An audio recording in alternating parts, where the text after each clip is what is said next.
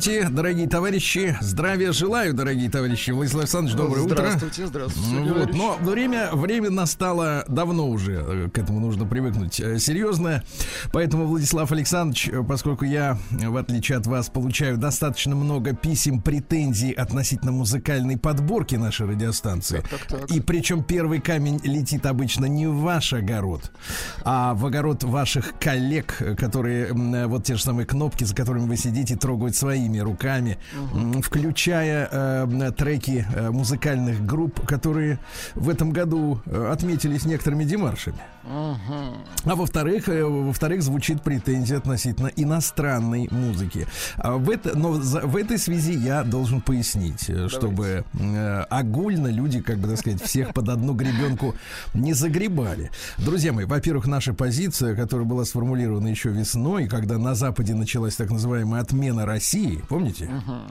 Да. Отмена э, русской культуры. Русской культуры, да, да-да-да. и русской, и российской. Ну, э, что интересно, они не делают разницы между Чайковским и, я не знаю, Шатуновым, наверное. Вот, для них это все, так сказать, россияне. Так вот, э, мы, во-первых, слушаем иностранную музыку, потому что мы против культуры отмены и считаем, что знакомство с общемировыми достижениями в музыке хотя бы даже, хотя бы даже на, ну на уровне поп-сцены, даже конечно. так. Вот, не имеет ничего общего, так сказать, с неуважением к своей собственной культуре. Мы ее обожаем. Вот. И во-вторых, что касается этого трека, который сейчас открыл нашу программу, я должен заявить со всей ответственностью, что таким образом Владислав Александрович, может быть, даже по наитию, интуитивно, но тем не менее поприветствовал победу в Италии э, правоконсервативных сил на прошедших там выборах. Потому что мы слушали ремикс старого хита там 60-х годов. Нэнси Синатры, да. Да, да, да. Но э, исполняли этот ремикс э, итальянские музыканты. Планет Фанк, да, итальянский коллектив. Funk, да, известная в 2000-е годы популярная, да, команда, достаточно несколько там альбомов у них были популярными. Вот. И э, мы поздравили с победой э, женщину по, по имени Джорджи, а вот и фамилию забыл. Помню, что зовут Джо- Мелони или что-то. Мелони, да, или ну да, Что-то Джорджи Мелони, Мгм. 45-летняя красивая женщина, которая говорит о себе «я женщина, жена и мать».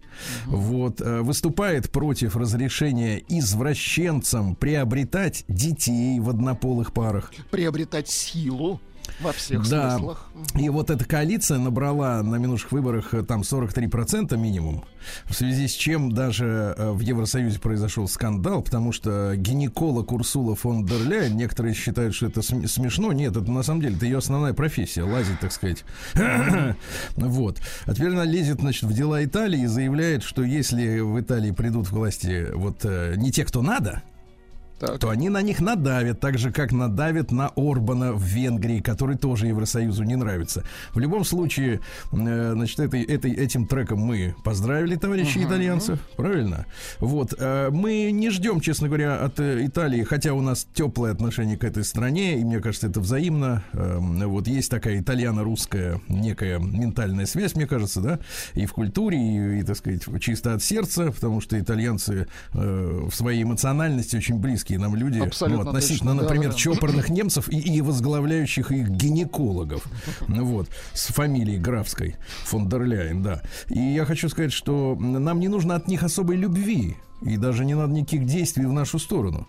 Товарищ э, э, Джорджа, и так правильно, Джорджа производит, произносится ее имя. Она красивая девушка, можете, кстати, посмотреть несколько ее фотографий, в том числе в купальнике в цветах национального флага Италии у меня в телеграм-канале Стилавин Тудей.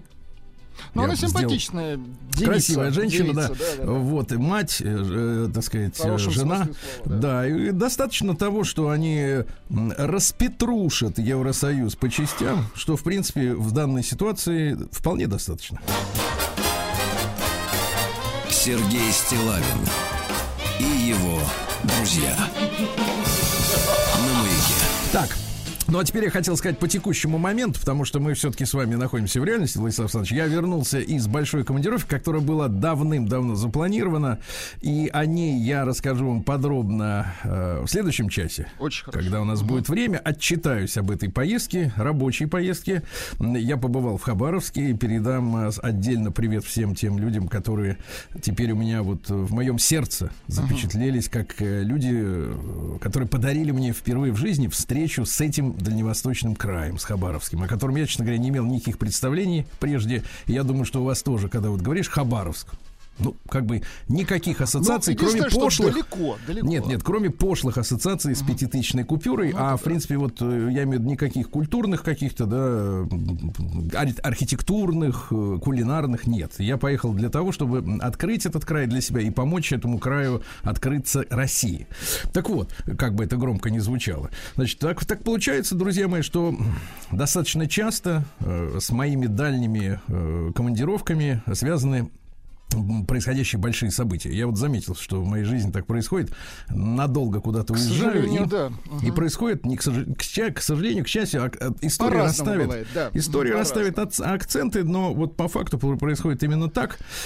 Ну, что сказать, дорогие друзья. Э, Опять э, я про информационную сферу хочу сказать несколько слов. Опять началась истерика в социальных сетях, цифровая истерика, вот, которую мы уже проходили в феврале-марте этого года, полгода тому назад, да, когда э, началась специальная военная операция. И теперь, значит, э, заламывающие виртуальные руки над своими виртуальными головами э, сотрудники иноземных, скажем так, интернет-агентств вот, постоянно требуют достаточно в наглой форме, порой в хамской, когда наглая не помогает, обсуждать только одну лишь тему – мобилизацию. Я согласен, что эта тема у всех на устах. Но я хочу вам напомнить такую историю. Э, Значит, когда мне затыкают рот и требуют не говорить ни о чем, кроме этой мобилизации, да, я скажу так. В Советском Союзе э, в самые страшные годы испытаний, 42-43 годы, на киностудиях снимались лирические комедии, которыми, в принципе, наш кинематограф гордится. Это говорит о чем?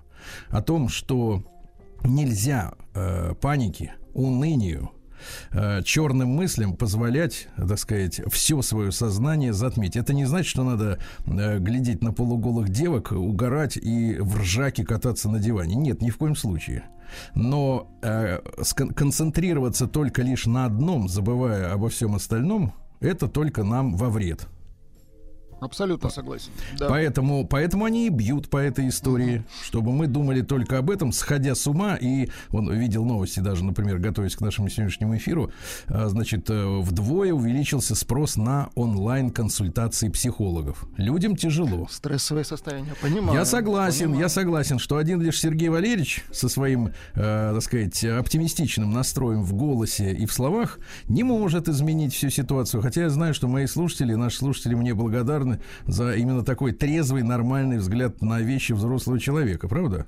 Э, вот, и э, как, как мы с вами знаем все прекрасно из, э, ну, большинство из фильмов, вот, э, на фронте юмор это совершенно не последнее дело, правда? Ну, конечно. Вот. Я хочу сказать, что люди, которые действительно пошли и сами пошли на военкоматы, на призывные пункты, это наши герои. А, значит, а те, которые начали драпать за границу через пропускные пункты, это сволочь. Крысы. Мгм. Это понятно. Нет, крыса неуместное слово. Хорошо. Сволочь. Сволочь. Хорошо. Да, и я хочу сказать, что я тоже испытываю очень большое давление информационное. Не профессиональное, правда, но испытываю. Ну, например, в таком виде, а, как и в феврале это происходило. Мне, значит, пишут вот такие анонимные крысеныши э, сообщения из серии. Гена бы тебя не одобрил. Как будто ты, падаль, знал Гену, как я, и знал, и знаешь, что он и по какому поводу бы сказал.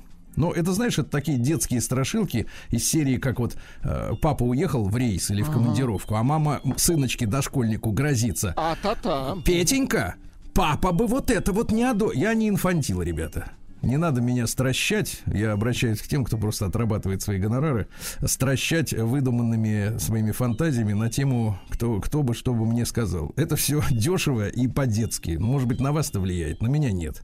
Я хочу сказать, что, конечно, большая претензия к нашей пропагандистской системе, но она не виновата. У нас в стране нет пропаганды, потому что у нас в стране нет в Конституции э, статьи об идеологии. Пропаганда это следствие идеологии, а у нас ее нет. Поэтому э, я, честно говоря, не, не ставлю в вину тем людям, которые пытаются что-то разъяснять какими-то путями, да, что у них не, не всегда это получается хорошо и доходчиво до всех, до печенок, как говорится, да. Нет основы для этого. Но я хочу сказать следующее. Конечно, отчасти, вот, э, отчасти я понимаю тех людей, которые а, ну вот выросли в последние 30 лет, да, А, ну потому что с ними не, не велось никакого воспитания. Давайте честно себе скажем, ну вот э, последние годы э, идеологией занимались э, коммерсанты, воспитывала реклама, правда? А реклама основана только на одном: купи.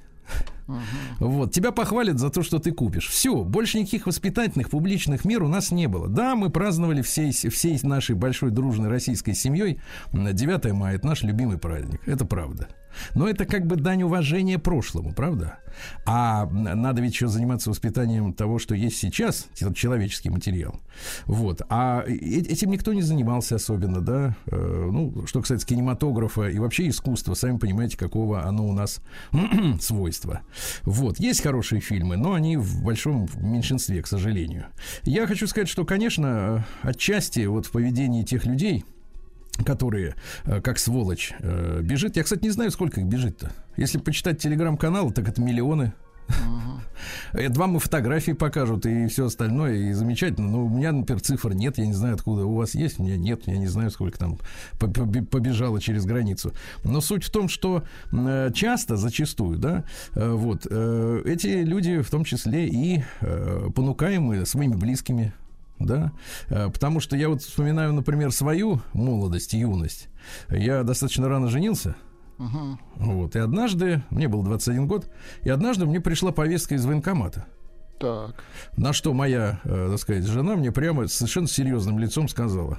Не если, пойдешь. если уй... Нет, нет, не пойдешь, это, знаешь, через мой труп, это все, как бы, так сказать, пафос такой из кино. А здесь мне просто серьезным. Уйдешь в армию, разведусь.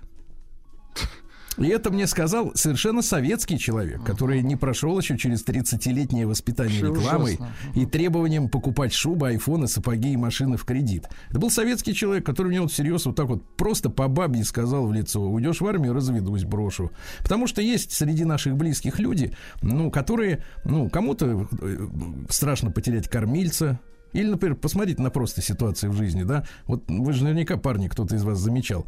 Э, забо- заболеешь так серьезно, занедужишь, там, там температура под 39, под 40, она ходит с, недовольно, с недовольной, так сказать, физиономией, мол, заболел. Ну, это, теперь это, это нормальное женское поведение. Ей страшно остаться одной и там без, без вот э, э, этого уровня жизни, без этого попечения. Есть такие, к сожалению, да, люди. Не все, не все, но есть. Поэтому я, честно говоря, как бы, так сказать, э, с пониманием отношусь к ситуации. Она такая, ее надо лечить, ее надо исправлять. Вот. Но самое главное, не вешать нос, места унынию нет. Я лично очень э, обрадовался тому, что Виталий Валентинович Милонов под э, позывным Густав находится э, там, где он находится. Видели Почитал, его, да. да, прочел это в новостях. Вот человек, который и в своих заявлениях смелый, и по жизни чувствуется не трус, правда? И словом, и делом, что Вот, и важно. давайте так, и давайте так. Вы мои фотографии на пункте КПП, значит, при пересечении шлагбаума или в Шереметьево не увидите. Очень хорошо.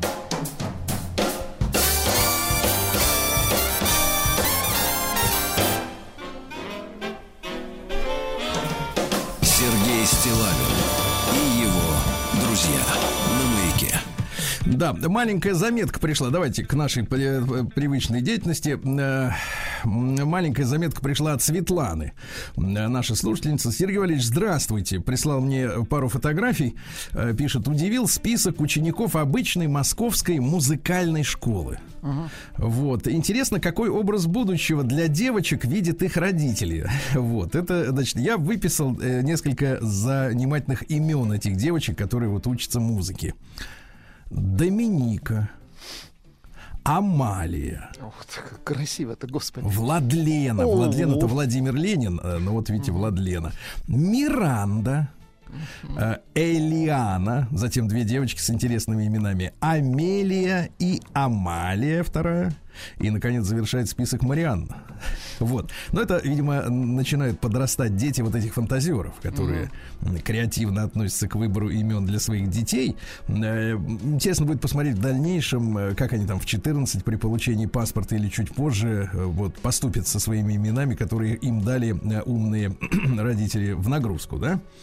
Вот. И что я хотел еще сегодня вам рассказать, друзья мои. Сегодня день рождения поэта-фронтовика, а это слово звучит актуально, Александра Петровича Межерова.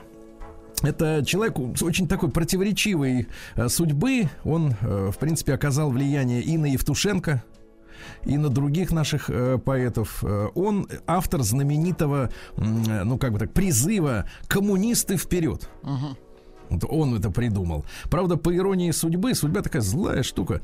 Вот последние годы жизни он умер в Америке. И даже получил награду от Клинтона лично. Представляете? Ничего Какая себе. разная судьба, да, он проживал с 92 года в США. Но некоторые э, стихи трогают действительно сердце, за душу. Давайте почитаем чуть-чуть. Я люблю, и ты права. Ты права, что веришь свято, так как верили когда-то в эти вечные слова. Я люблю. Так почему? Почему же, почему же мне с тобой гораздо хуже и трудней, чем одному? Прохожу все чаще мимо, и любовь уже не в счет. И к себе неотвратимо одиночество влечет. А? Хорошо. Или вот такое, армейское, фронтовое. Просыпаюсь и курю. Засыпаю и в тревожном сне о подлинном и ложном с командиром говорю. Подлинное — это дот. За березами вон тот. Дот как дот, одна из точек в нем заляжет на всю ночь одиночка-пулеметчик, чтобы нам ползти помочь. Подлинное непреложно. Дот огнем прикроет нас. Ну, а ложное — приказ. Потому что все в нем ложно, потому что невозможно по нейтральной проползти. Впрочем, если бы саперы. Но приказ приказ. И споры не положено вести. Жизнью шутит он моею, и у жизни на краю обсуждать приказ не смею. Просыпаюсь и курю. Отлично. Вот такие строки армейские, да? Ну и, наконец, давайте еще э, стихотворение. От реки, идущей половодьем, и через дорогу на подъем, миновали площадь, в гум заходим, за плащами в очередь встаем. Красоты и мужества образчик ищут из незастекленных касс тысячи рассеянно смотрящих, ни о чем не думающих глаз. Гум свои даренные мимозы на прилавке выставил, и вот целый день за счет одних эмоций, не включая разума, живет. Лес инстинктов, окликай, аукай, эти полудети не гугу, потому что круговой порукой связан гум наперекор врагу. Скоро выйдет э, замуж за кого-то этот легион полудетей. Не заретушировано фото гибельных инстинктов и страстей. А ведь это стихи о мещанстве написаны еще в то время, ребята. Актуально. Сергей Стилавин Друзья мои, сегодня 26 сентября, сегодня день рождения Байкальского заповедника. В 69 году его организовали. А вы знаете, что вот э, в Байкальском заповеднике Так. травы, Травы. достигают высоты в 2,5 метра. Трава 2,5 метра. Круто. Представляете? Мгм. А тополь э, толщиной в 4 обхвата. Не В путать с четыре. Тополь М. Мгм. Э, тополь Че. Значит, дальше. Тот бо- больше в обхвате, извините. Да, да. Значит, сегодня международный, так называемый Международный день борьбы за полную ликвидацию ядерного оружия. Ну что, хороший праздник. Вот. Будем бороться за ликвидацию. Есть два способа Нет, за ликвидацию у них, да. Да, есть два способа ликвидации, мы оба знаем.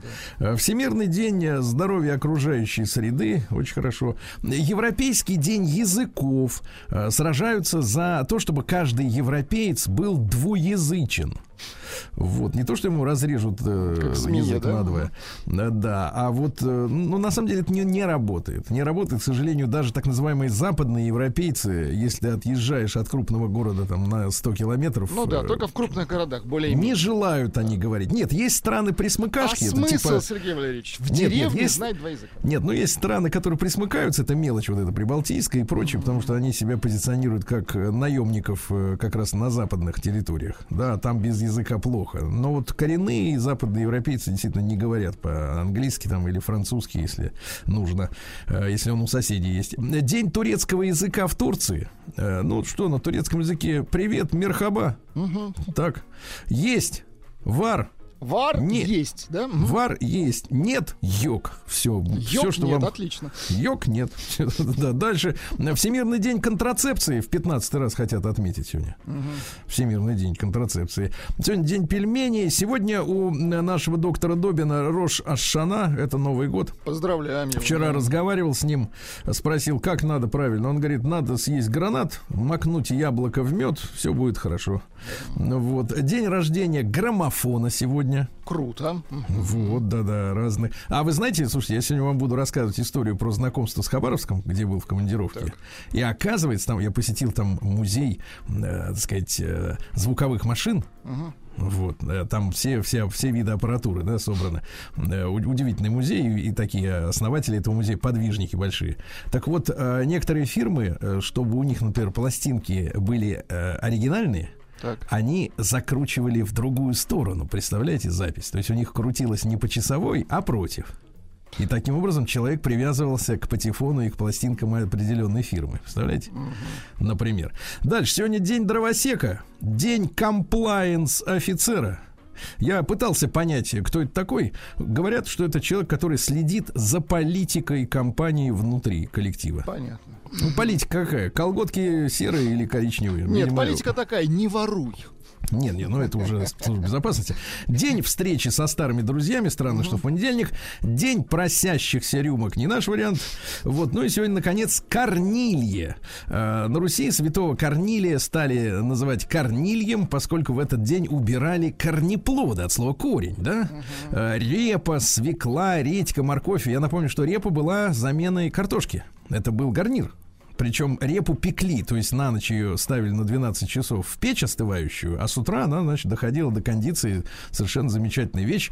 Из овощей готовили множество блюд. Например, редьки ели, и редьку ели обыкновенно в двух видах. Либо натирали на терке, э, добавляли лучка, заправляли маслицем ароматным, квасом. Либо нарезали тонкими ломтиками, пос- посыпали солью и давали постоять, пока не выделится сок. Представляете, а? Вот. Ну и последний, считается, это теплый день осени. Ну, что, поживем, увидим. Сергей Стилавин и его друзья. В 1371 году э, в этот день случился самый трагический, самые трагические события случились в жизни сербского и прочих балканских народов. Эм, э, В долине, в долине реки Марица э, сербские войска и присоединившиеся к ним болгары, хорваты, венгры были разбиты турками.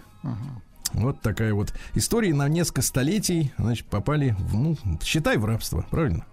А в 1530-м основан город Чебоксары, ныне столица Чувашии. Передаем привет. Поздравляем, конечно. Да.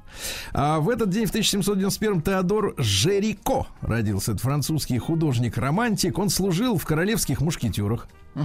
Вот. Не, не как Д'Артаньян, То есть а художник по-настоящему. Военный. Военный художник, да. Очень у, нас, хорошо. то- а у нас были, кстати, в истории нашей русской армии и композиторы, генералы, как вы понимаете, да. Вот. Новизна сюжета, глубокий драматизм, жизненная правда.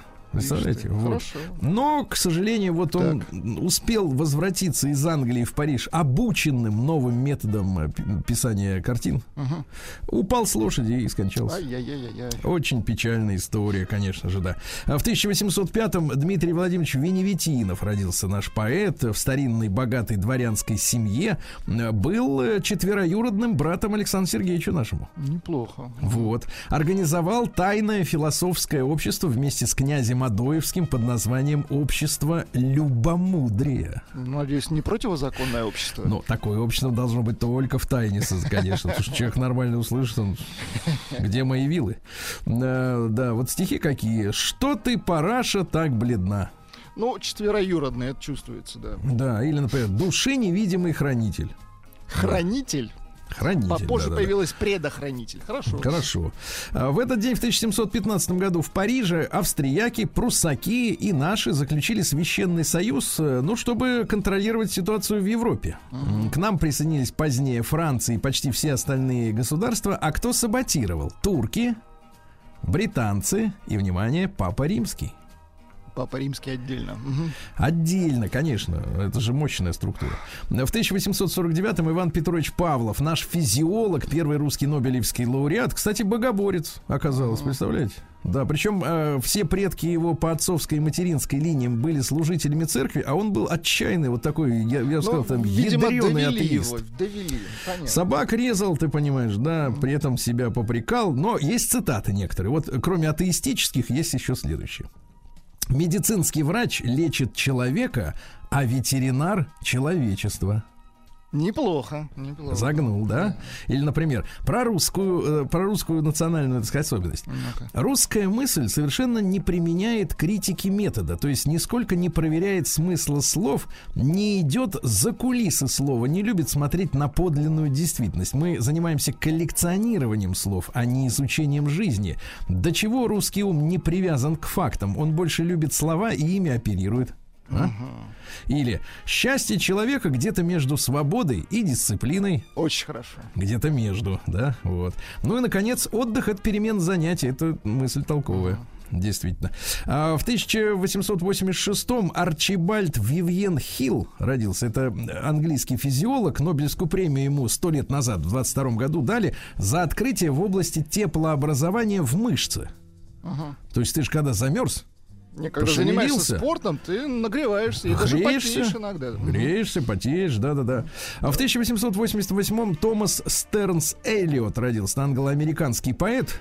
Э, К сожалению, э, вот э, англо-американская, вернее, именно американская поэзия у нас плохо переведена стихотворно на русский язык, да? Что-то этому Да было мешает. бы что там переводить. Ну, Нет, нет, но вот это Нобелевский Давайте. лауреат. Да, да, да. 48 года за выдающийся новаторский вклад. Он женился на балерине. Потом, правда, выяснилось, что она сошла с ума. что она не балерина. Ну, сошла с ума, да.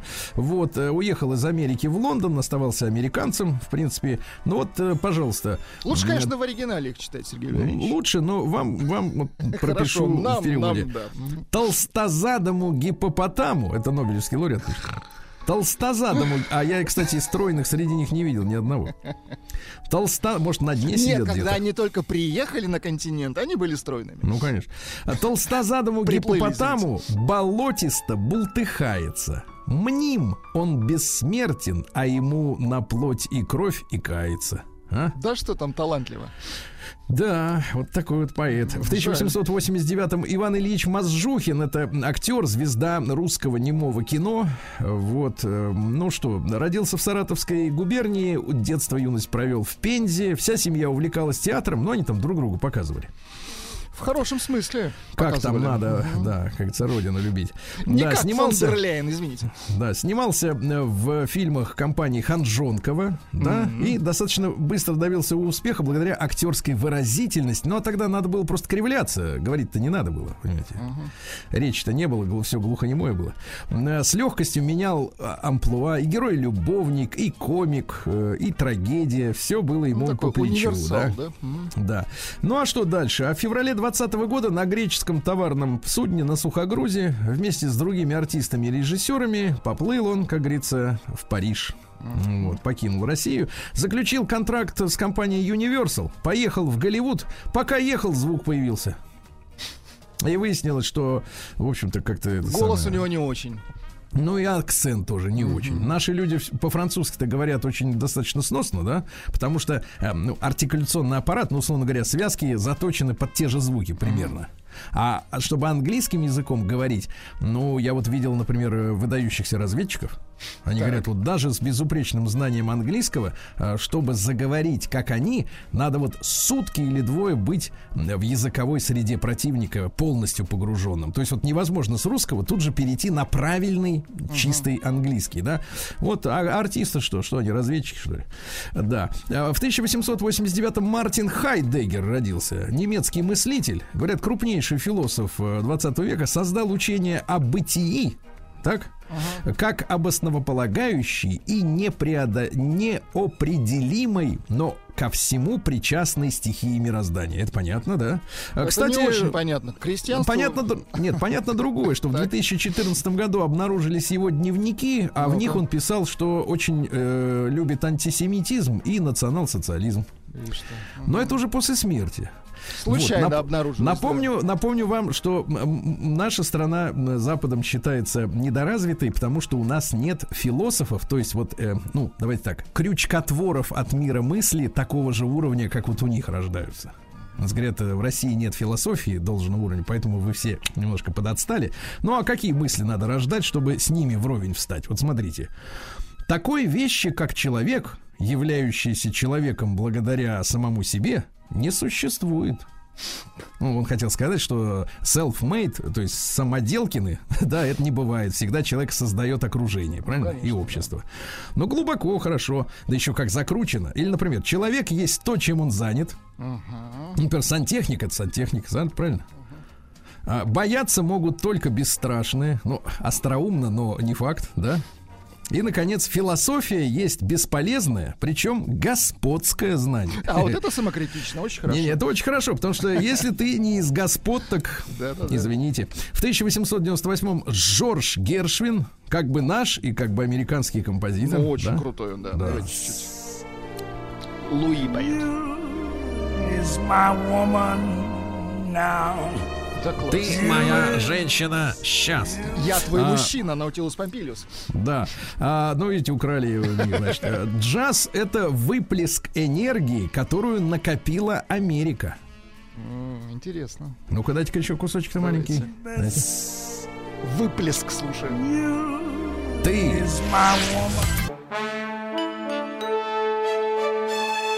Сергей Стилавин На маяке.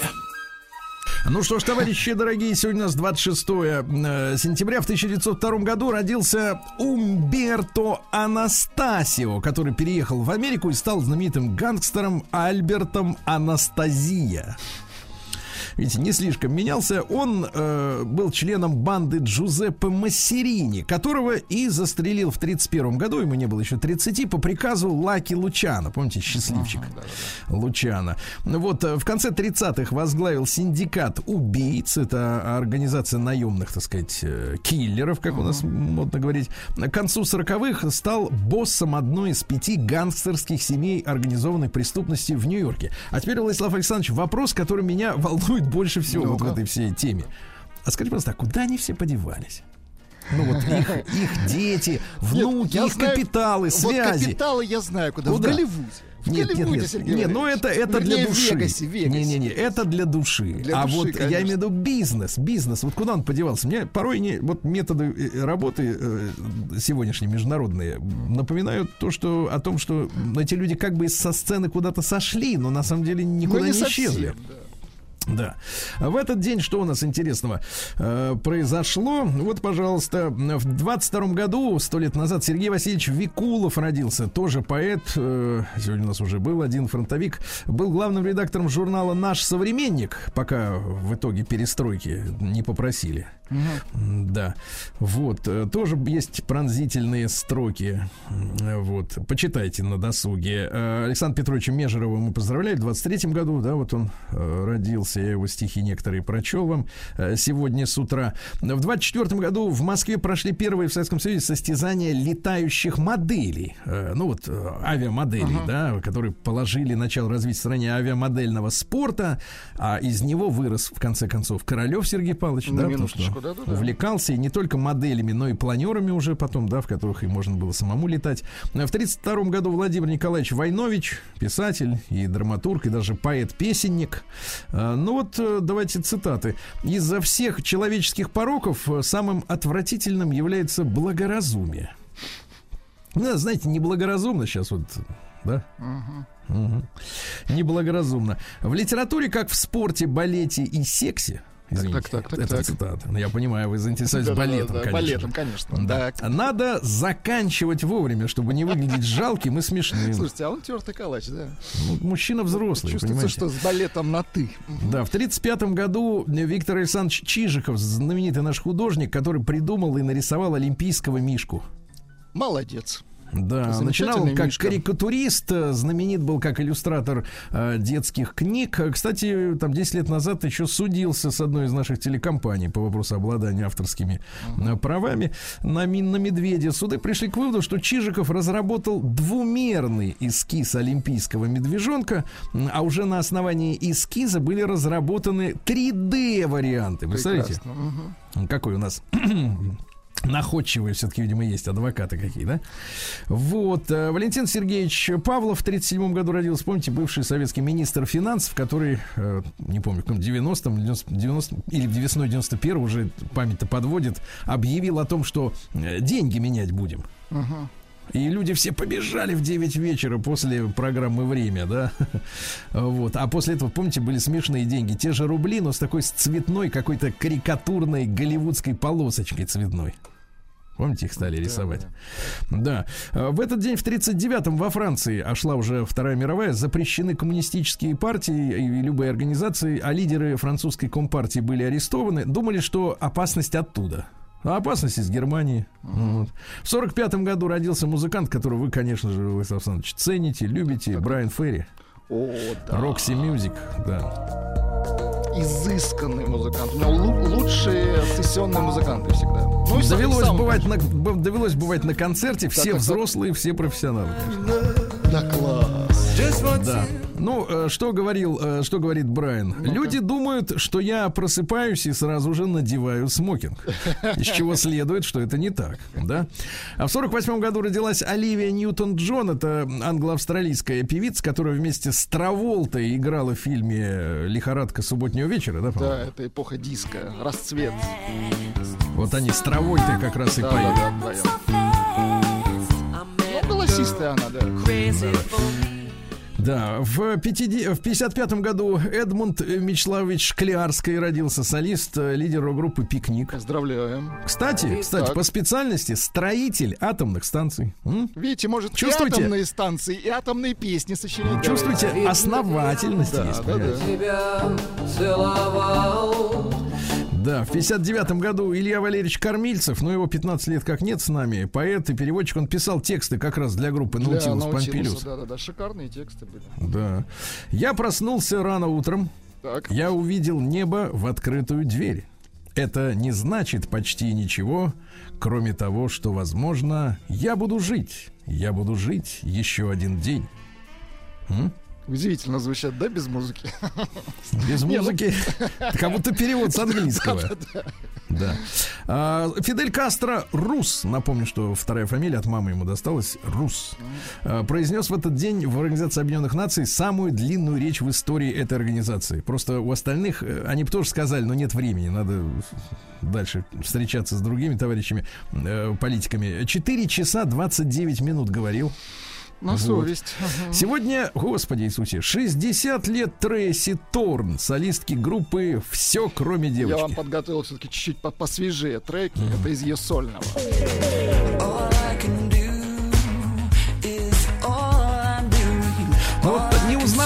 Знаете, к сожалению, Да? Да неузнаваемо. не, она хорошая. Да. А в 65 году родился, как в оригинале Ну-ка. пишется, Петро Алексеевич Порошенко. Петро. Вот, с 10 лет занимался дзюдо, выполнил норматив кандидата в мастера спорта СССР, а потом э, тренер говорит, что привел туда папа. Так, И он им занимался дзюдом, дзюдом-то. дзюдом, так. Мгм. Чтобы не расстраивать родителей, а самому не очень нравилось. Вот, пока был в армии, стал отцом. Такой любопытный тоже факт, да? Ну а потом начал заниматься бизнесом. Уже в четвертом, э, на четвертом курсе университета торговал на бирже. На пятом курсе уже ездил на собственной Волге. Ну и слегка разнесло его, скажем так. да. И цитата какая? Украина объединила всю Америку. Да не, молодец, молодец. Цитата хорошая, но, конечно, до Кличко далеко. надо тренироваться. Да, надо работать. Петро Алексеевич. Алексеевич, точно.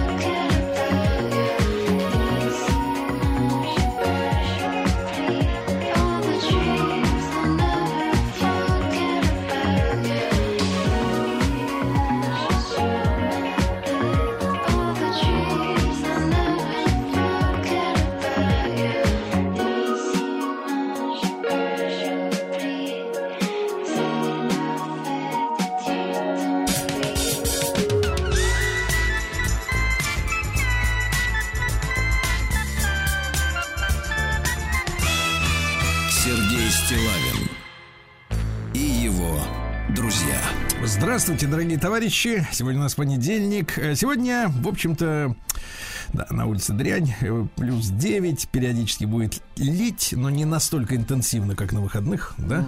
А, а как там в городе Нерехта? Да примерно так же, Сергей Валерьевич. Плюс 5 дожди.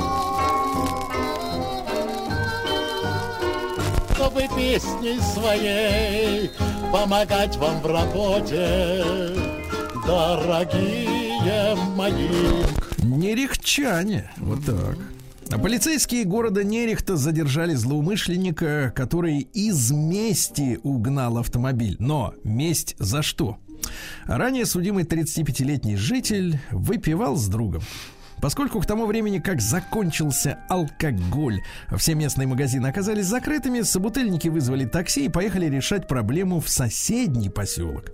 Прибыв на место, они постучались в первый попавшийся дом и попросили продать им водку. Получив от разбуженного хозяина отказ, один из них сказал, да я у тебя, и угнал припаркованный возле дома автомобиль. Сев за руль, он завел транспортное средство, это был ВАЗ-2113 старенький, но через 150 метров не справился с управлением и съехал в канаву. Вот такая месть, да. Это холодное А, блюдо. автоместь. Да, да, Да, да, да. Э, Вот, вот. В Нерехте полицейские оперативно установили подозреваемого в краже телефона и и денег у пенсионерки. Женщина около 10 часов утра вышла из дома. По пути у нее была мысль занести зимние заготовки на хранение в сарай, который был оборудован в подвале. Ну, а чтобы не таскать э, туда-сюда тяжести, оставила сумку на лавочке у подъезда. Как вы понимаете, мимо шел 33-летний мужчина. который Повеса. Повеса. да, который сразу же после этого уехал в соседний город Ярославль. Э, Полицейские последовали за ним и утром следующего дня задержали. Э, Вот он во всем сознался. В Нерехте к ответственности привлечены два работника пилорамы, которые, э, чтобы поехать за спиртным, угнали автомобиль у своего работодателя. Работодатель загнал на ночь три машины. Служебный КАМАЗ и личный Лада и внедорожник Nissan. Завести они сумели только Ладу. Но пока выезжали, долбанули и КАМАЗ, и Nissan. Вот, э, найден автомобиль в кювете тоже. В Нерехте участковый уполномоченный полиции вернул владелице похищенный велосипед. Как Пенсионерка, да, оставила железного коня у входа в магазин. Выходит, нет велосипеда. Нет, Оказывается, коня выходит. Мгм. 17-летний паршивец шел со спортивной тренировки, а поскольку устал, решил доехать на велосипеде. Чтобы велосипед оставался вместе с ним, он э, скрыл его, схоронил его в высоких травах. Схрон, понимаю. Дальше полицейские задержали злоумышленников, специализирующихся на кражах из сетевых магазинов. А За один рейд они похитили 20 банок тушенки, 10 банок растворимого кофе, 20 упаковок сыра и 13 дезиков. На Да? первое время должно было хватить, да. Конечно. Ну и пару еще Давай. новостей. Во-первых, костромские полицейские поймали очередного наркодилера в Нерехте. А, дальше фраза, достойная художественной литературе. Задержали хлопчика в Хорошо. момент присматривания мест для очередных закладок. Сперва молодой человек все отрицал, но при личном досмотре у него в кармане обнаружилась бумажечка со странными наборами координат, пройдя по которым полицейские обнаружили 13 ранее сделанных закладок. Вот, будучи припертым такими уликами к стенке хлопец, то есть там был хлопчик, а теперь уже хлопец, Хлопец повзрослел. подрос. Да, со- сознался, что сам злоупотребляет зелье и решил подзаработать закладчиком, чтобы легче было добывать и себе самому. Ну и давайте еще пару хороших новостей. все-таки есть и они. В городе Нерехте а, появился памятник купцам. Хорошо. Хорошо, купцам. А какой А, гильдии? Первый, второй, третий? А вот это как раз А, э, есть всем собирательный образ. Да. А, в Костромской области в Нерехте заявились богомолы, причем э, это из-за потепления климата произошло. Раньше вместе с фурами и фруктами они попадали, но зима их умершвляла. А теперь они, зараза, стали переживать зиму и размножаться уже на месте. Ну и, наконец, эм, э, в управлении Министерства внутренних дел по Костромской области подведены итоги первого тура всероссийского конкурса «Народный участковый». Так. Нет, нет, это не шериф, это участковый. Так вот, безоговорочным лидером стал участковый из города Костромы господин Чистяков, то есть товарищ, простите. На втором месте а, также Костромич э, Степченков Дмитрий. И замыкает тройку лучших народных участковых Максим Герасимов из Нерехта. Поздравляем, товарищи. Сергей Стилавин и его друзья. На маяке. А Ну что ж, друзья мои, а, в России ожидается удвоение винного производства. Каждый год площадь отечественных виноградников растет на 4-7%. А Вот, жим увеличивается. Кстати, общаясь вот с производителями, э, возникает вопрос, куда девать жмых? Я так понимаю, не совсем решен вопрос, потому что это хорошее удобрение, а вот законодательство в этом смысле отстает от жизни. Надо решить.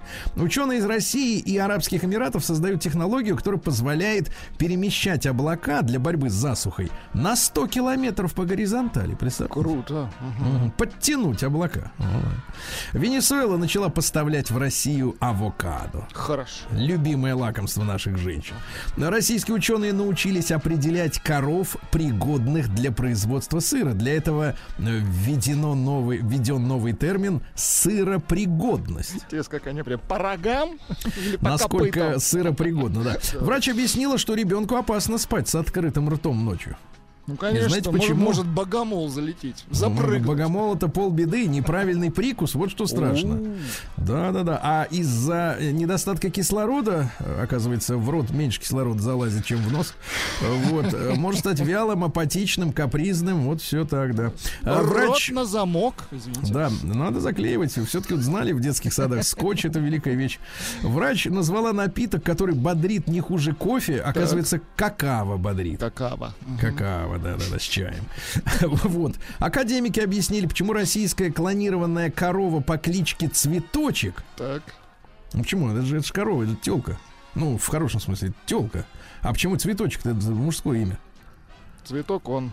Цветочек Цветочек он, она. а корова она. Странно, да? Например, т- например, корова Валентин. Слушай, ну это кличка, ну что вы докопались?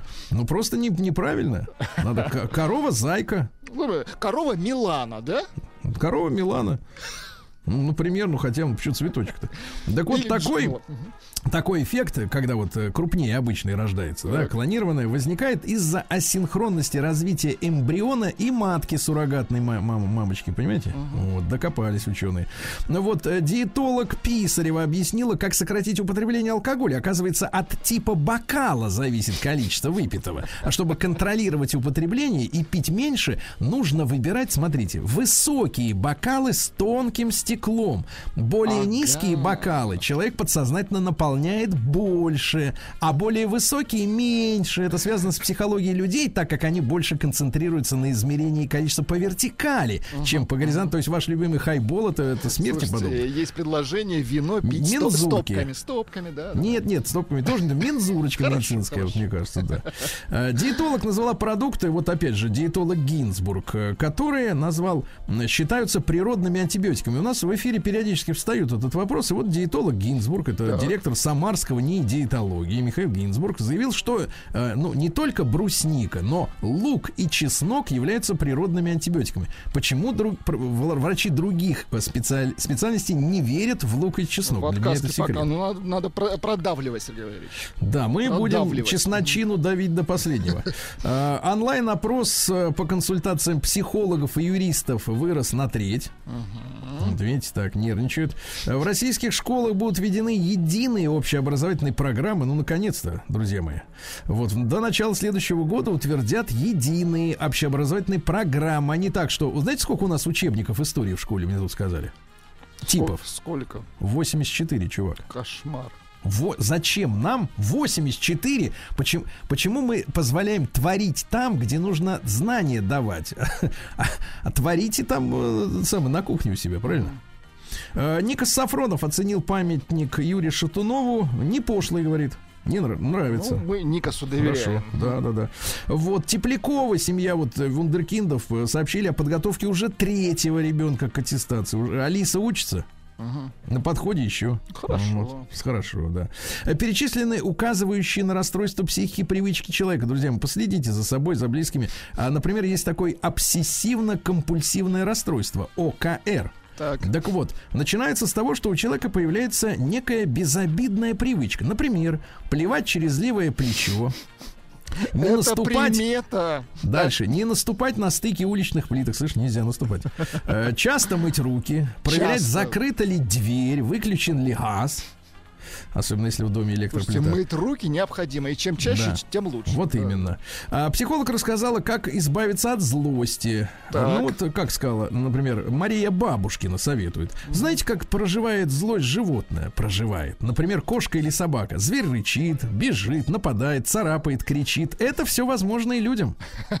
Кусать, то есть, хорошо. Да-да-да, дальше что интересного. Сомнолог перечислил э, с техники быстрого засыпания. А, Техника обратного мигания начинается. Смысл в том, что просишь человека на секунду открыть глаза, потом закрыть и досчитать до 10. Потом опять на секунду открыть и на 10 секунд закрыть. И человек каждый раз будет открывать глаза все с меньшей, с меньшим желанием. То есть да. измотать человека, А, хорошо. правило выбора термобелья к холодному сезону. Для Ну-ка. нужного эффекта оно должно плотно прилегать к коже, а не как кальсоны болтаться на ногах.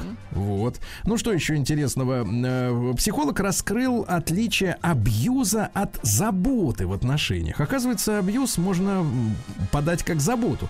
Так вот, любить человека и заботиться значит делать это, когда попросят. А заботиться через силу это абьюз. Ясно? понятно. Александр Емельяненко, наш э, боец, э, поделился секретом, как он похудел на 23 килограмма, согнал лишние килограммы фруктами и арбузами. Арбузами, интересно. Хорошо. Ну и что у нас еще интересного? Э, Названы особенности дресс-кода современных москвичей. Оказывается, москвичи копируют прошлогодний сезон Лондона, то есть задержка все-таки происходит.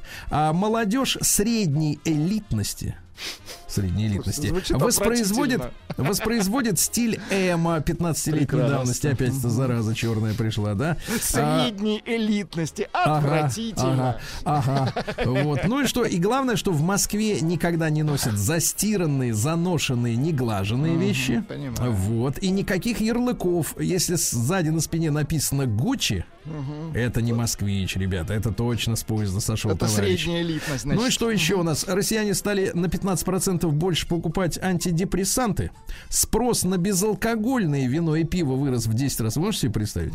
Обманывают себя люди, Вы понимаешь? можете обманывать, да. Ну и, наконец, российские ученые предложили в Арктике поселить верблюдов. Прекрасно. Туда им и дорога. А что они тут плюются ходят? Горбатые. Пусть поплюют э, Женщины, льдом, ну, несколько, несколько сообщений про женщин. Во-первых, премьера Великобритании Ли Страс, ну это вот Дама плохо выглядит в свои годы. а, Обвиняют в растрате государственных средств. Э, При ней закупки Министерства иностранных дел, где она до последнего времени столовалась, выросли на 50%. Представляете? При этом, например, пришел счет на 4300 фунтов стерлингов. Это при- Это 5000 долларов примерно. Умножьте на 60, 5 уж 300 тысяч рублей. А, За два похода в парикмахерскую. Ты слышишь, за 150 Да, но это тысяч никуда не годится, конечно. волосенки Да уложить. что там укладывать? Вы Ага. видели ее прическу? Ну, Молодая москвичка застряла в мусоропроводе многоэтажки на Нахимовском, по- непонятно как. Организация ПЕТа, которая борется с э, мехом, там, со всеми этими делами, а, призвала женщин к сексуальной забастовке против мужчин, которые едят сосиски и мясо. Видишь, ты, психически. Ну и давайте. Дальше, что у нас интересного? Сексолог назвала оптимальную продолжительность прелюдии для женщин. Ну-ка. 20 минут. 20 минут. Ну, это как в Ну, классической музыке, Сергей Не-не-не, ну то есть, в принципе, можно какую-то короткометра- короткометражку успеть посмотреть, да, пока она там готовится, да? сама. Ну и хорошая новость для всех женщин из Британии. Брошенная в день бракосочетания, представляете, какая низость. Невеста так. сыграла свою свадьбу, все-таки сыграла, вот это воля человеческая. Без жениха, без А, жениха. Вот. Сыграть свадьбу, а? Новости капитализма. Ну что, друзья мои, граждане Швейцарии на референдуме э, приравняли пенсионный возраст мужчин к женщинам. То есть, наоборот, женщины на год раньше выходили, в 65, э, в 64, а теперь будут как и мужики. Вот это равноправие, это по-нашему, правильно? Хорошо, да. Э, Китайские инженеры создали микроробота для доставки лекарств в органы, который после доставки разбирает сам себя и сматывается. Круто, здорово. Да. Зоологи выяснили, что волки привязываются к людям ничуть не хуже собак. Особенно, Волки когда в лесу бе- да-да-да. бегут сзади, да, бегут сзади, так привязываются. Ни одна собака так не привяжется. Энтузиаст разобрал более 200 смартфонов, чтобы выплавить оттуда золото. И знаете, сколько золота он намыл? 4 десятых грамма. Даже, даже граммулечки не оказалось. Представляете, в рот там все про это золото. Нет там ничего. Вот. Что у нас? Евросоюз на фоне э, слухов о голоде в Африке выбрасывает ежегодно более 150 миллионов тонн еды. Вы представляете? Заелись они, да-да-да. Да. Английские ЛГБТК плюс фанаты футбола потребовали от Катара гарантии безопасности на чемпионате мира. Пусть, да. Да. Ну и давайте, наконец, таким завершим эти наши сказать, иностранные новости. А биологи выяснили, что термиты, это такие мразоты, которые дерево едят, а что термиты в разы ускоряют нагревание Земли, и им самим это очень нравится.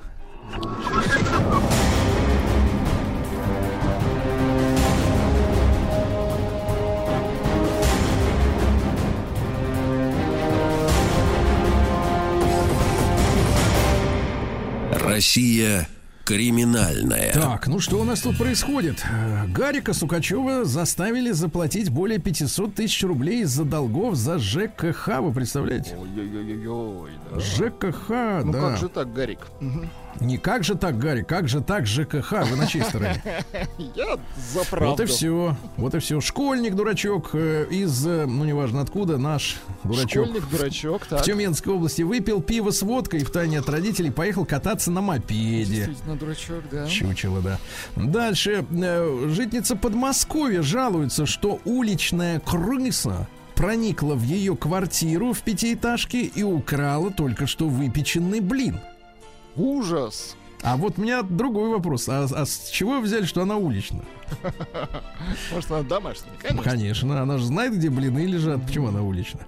А, Россиянка раскидала по селу личные снимки соперницы за мужика в борьбе за мужика и попала под следствие. 33-летняя дамочка из Хабаровского, кстати, края, откуда я тоже недавно вернулся.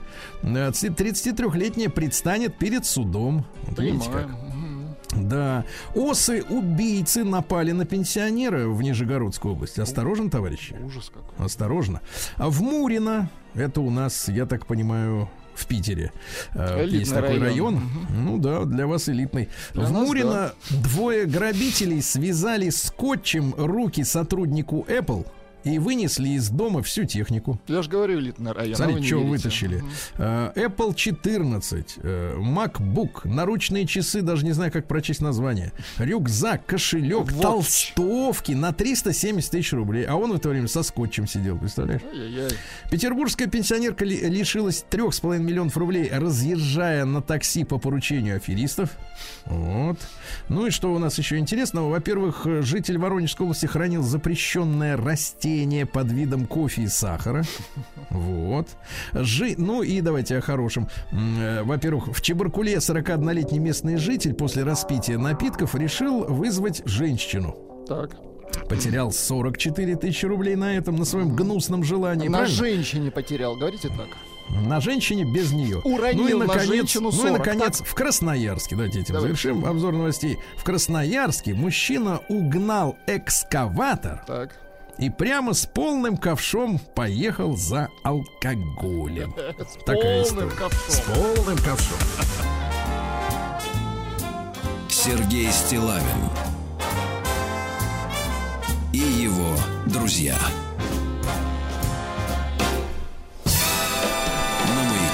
Что ж, дорогие товарищи, э, друзья мои, доброе утро, добрый день, здравствуйте. И вам, Владислав Александрович, тоже. вам здравствуйте, Да, э, я сегодня обещал отчитаться о своей командировке э, в Хабаровск, э, тем более, что она была запланирована давным-давно. Вот, и не поддаваясь на провокации, да, с требованием ни о чем больше не говорить, кроме как, я хочу сказать, что э, жизнь, она идет Правильно.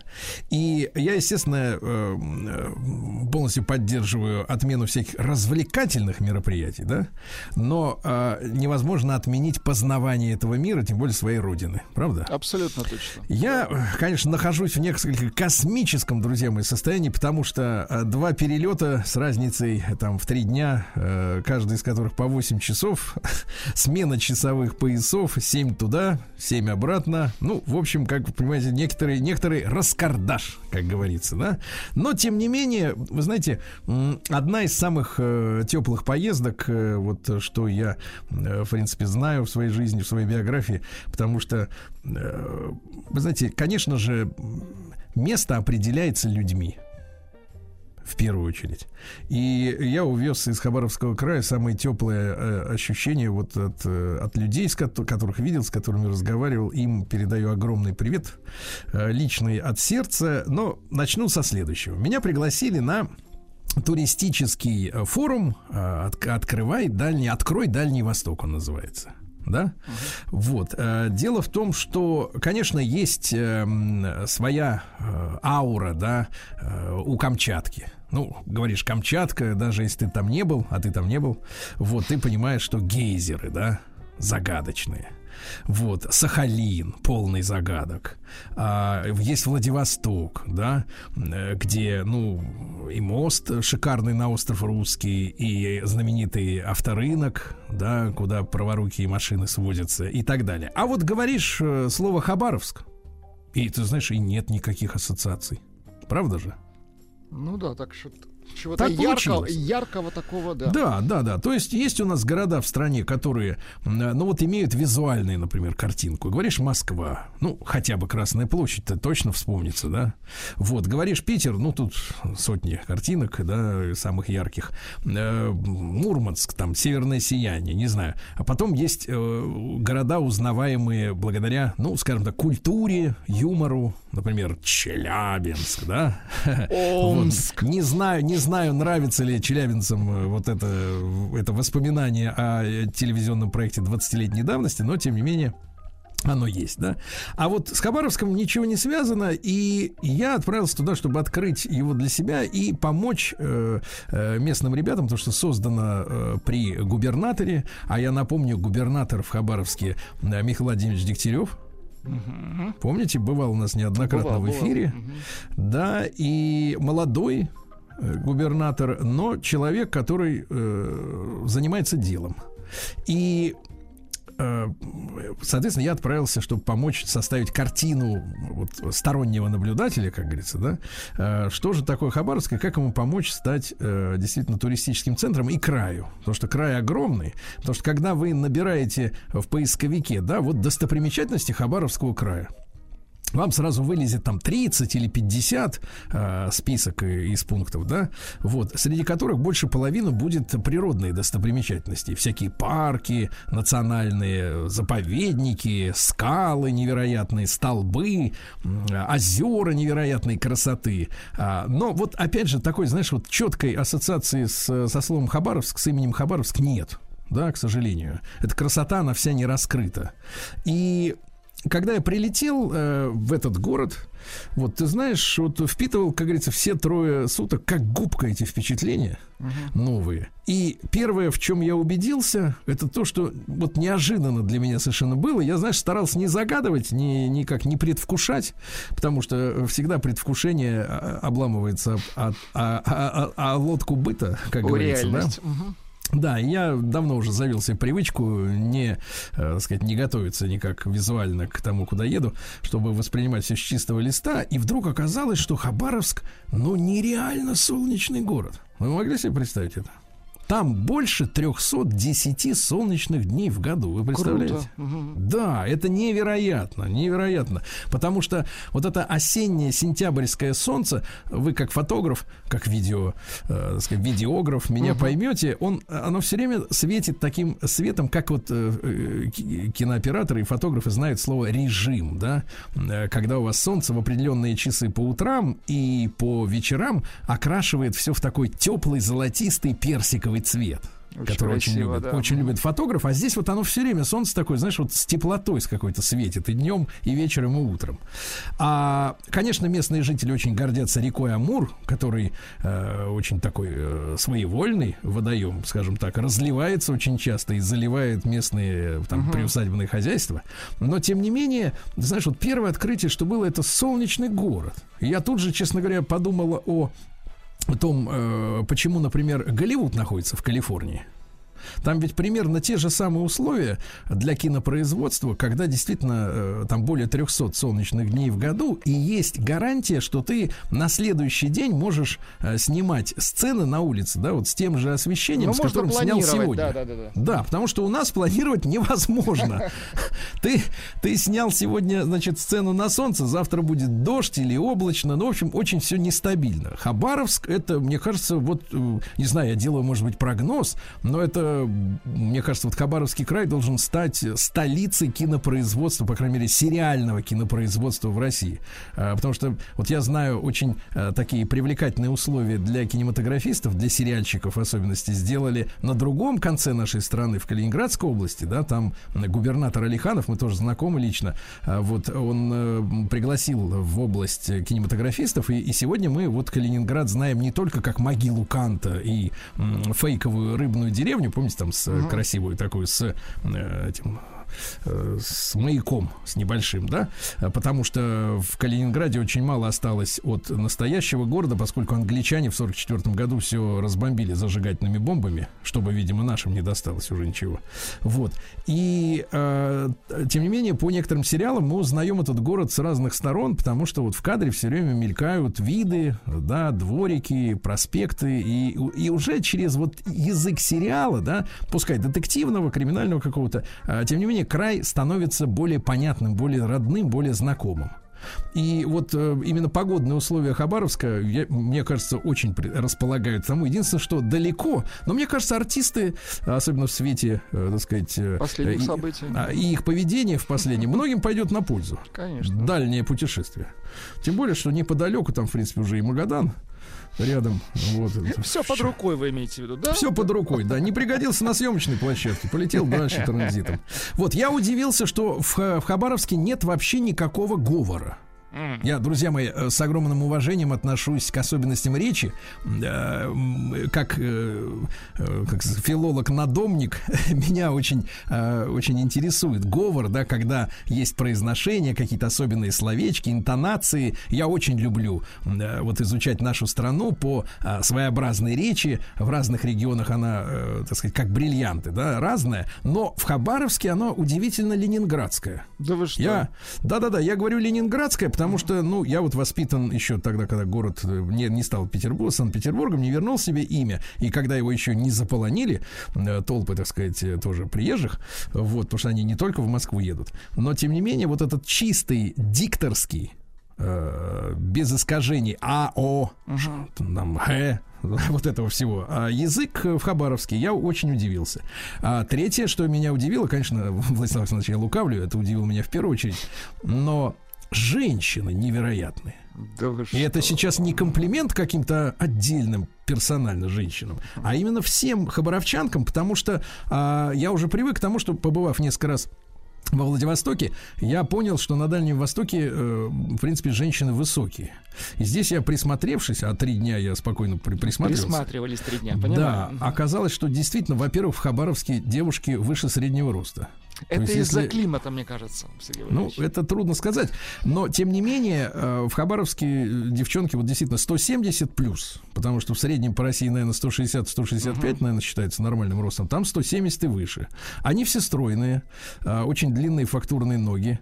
И самое потрясающее, давайте скажем так, во-первых, нет практически губастых, Это меня просто удивило. Ну, есть там, но они выделяются как вот какие-то какие-то чудища, Давайте так, говоря. надутых нет.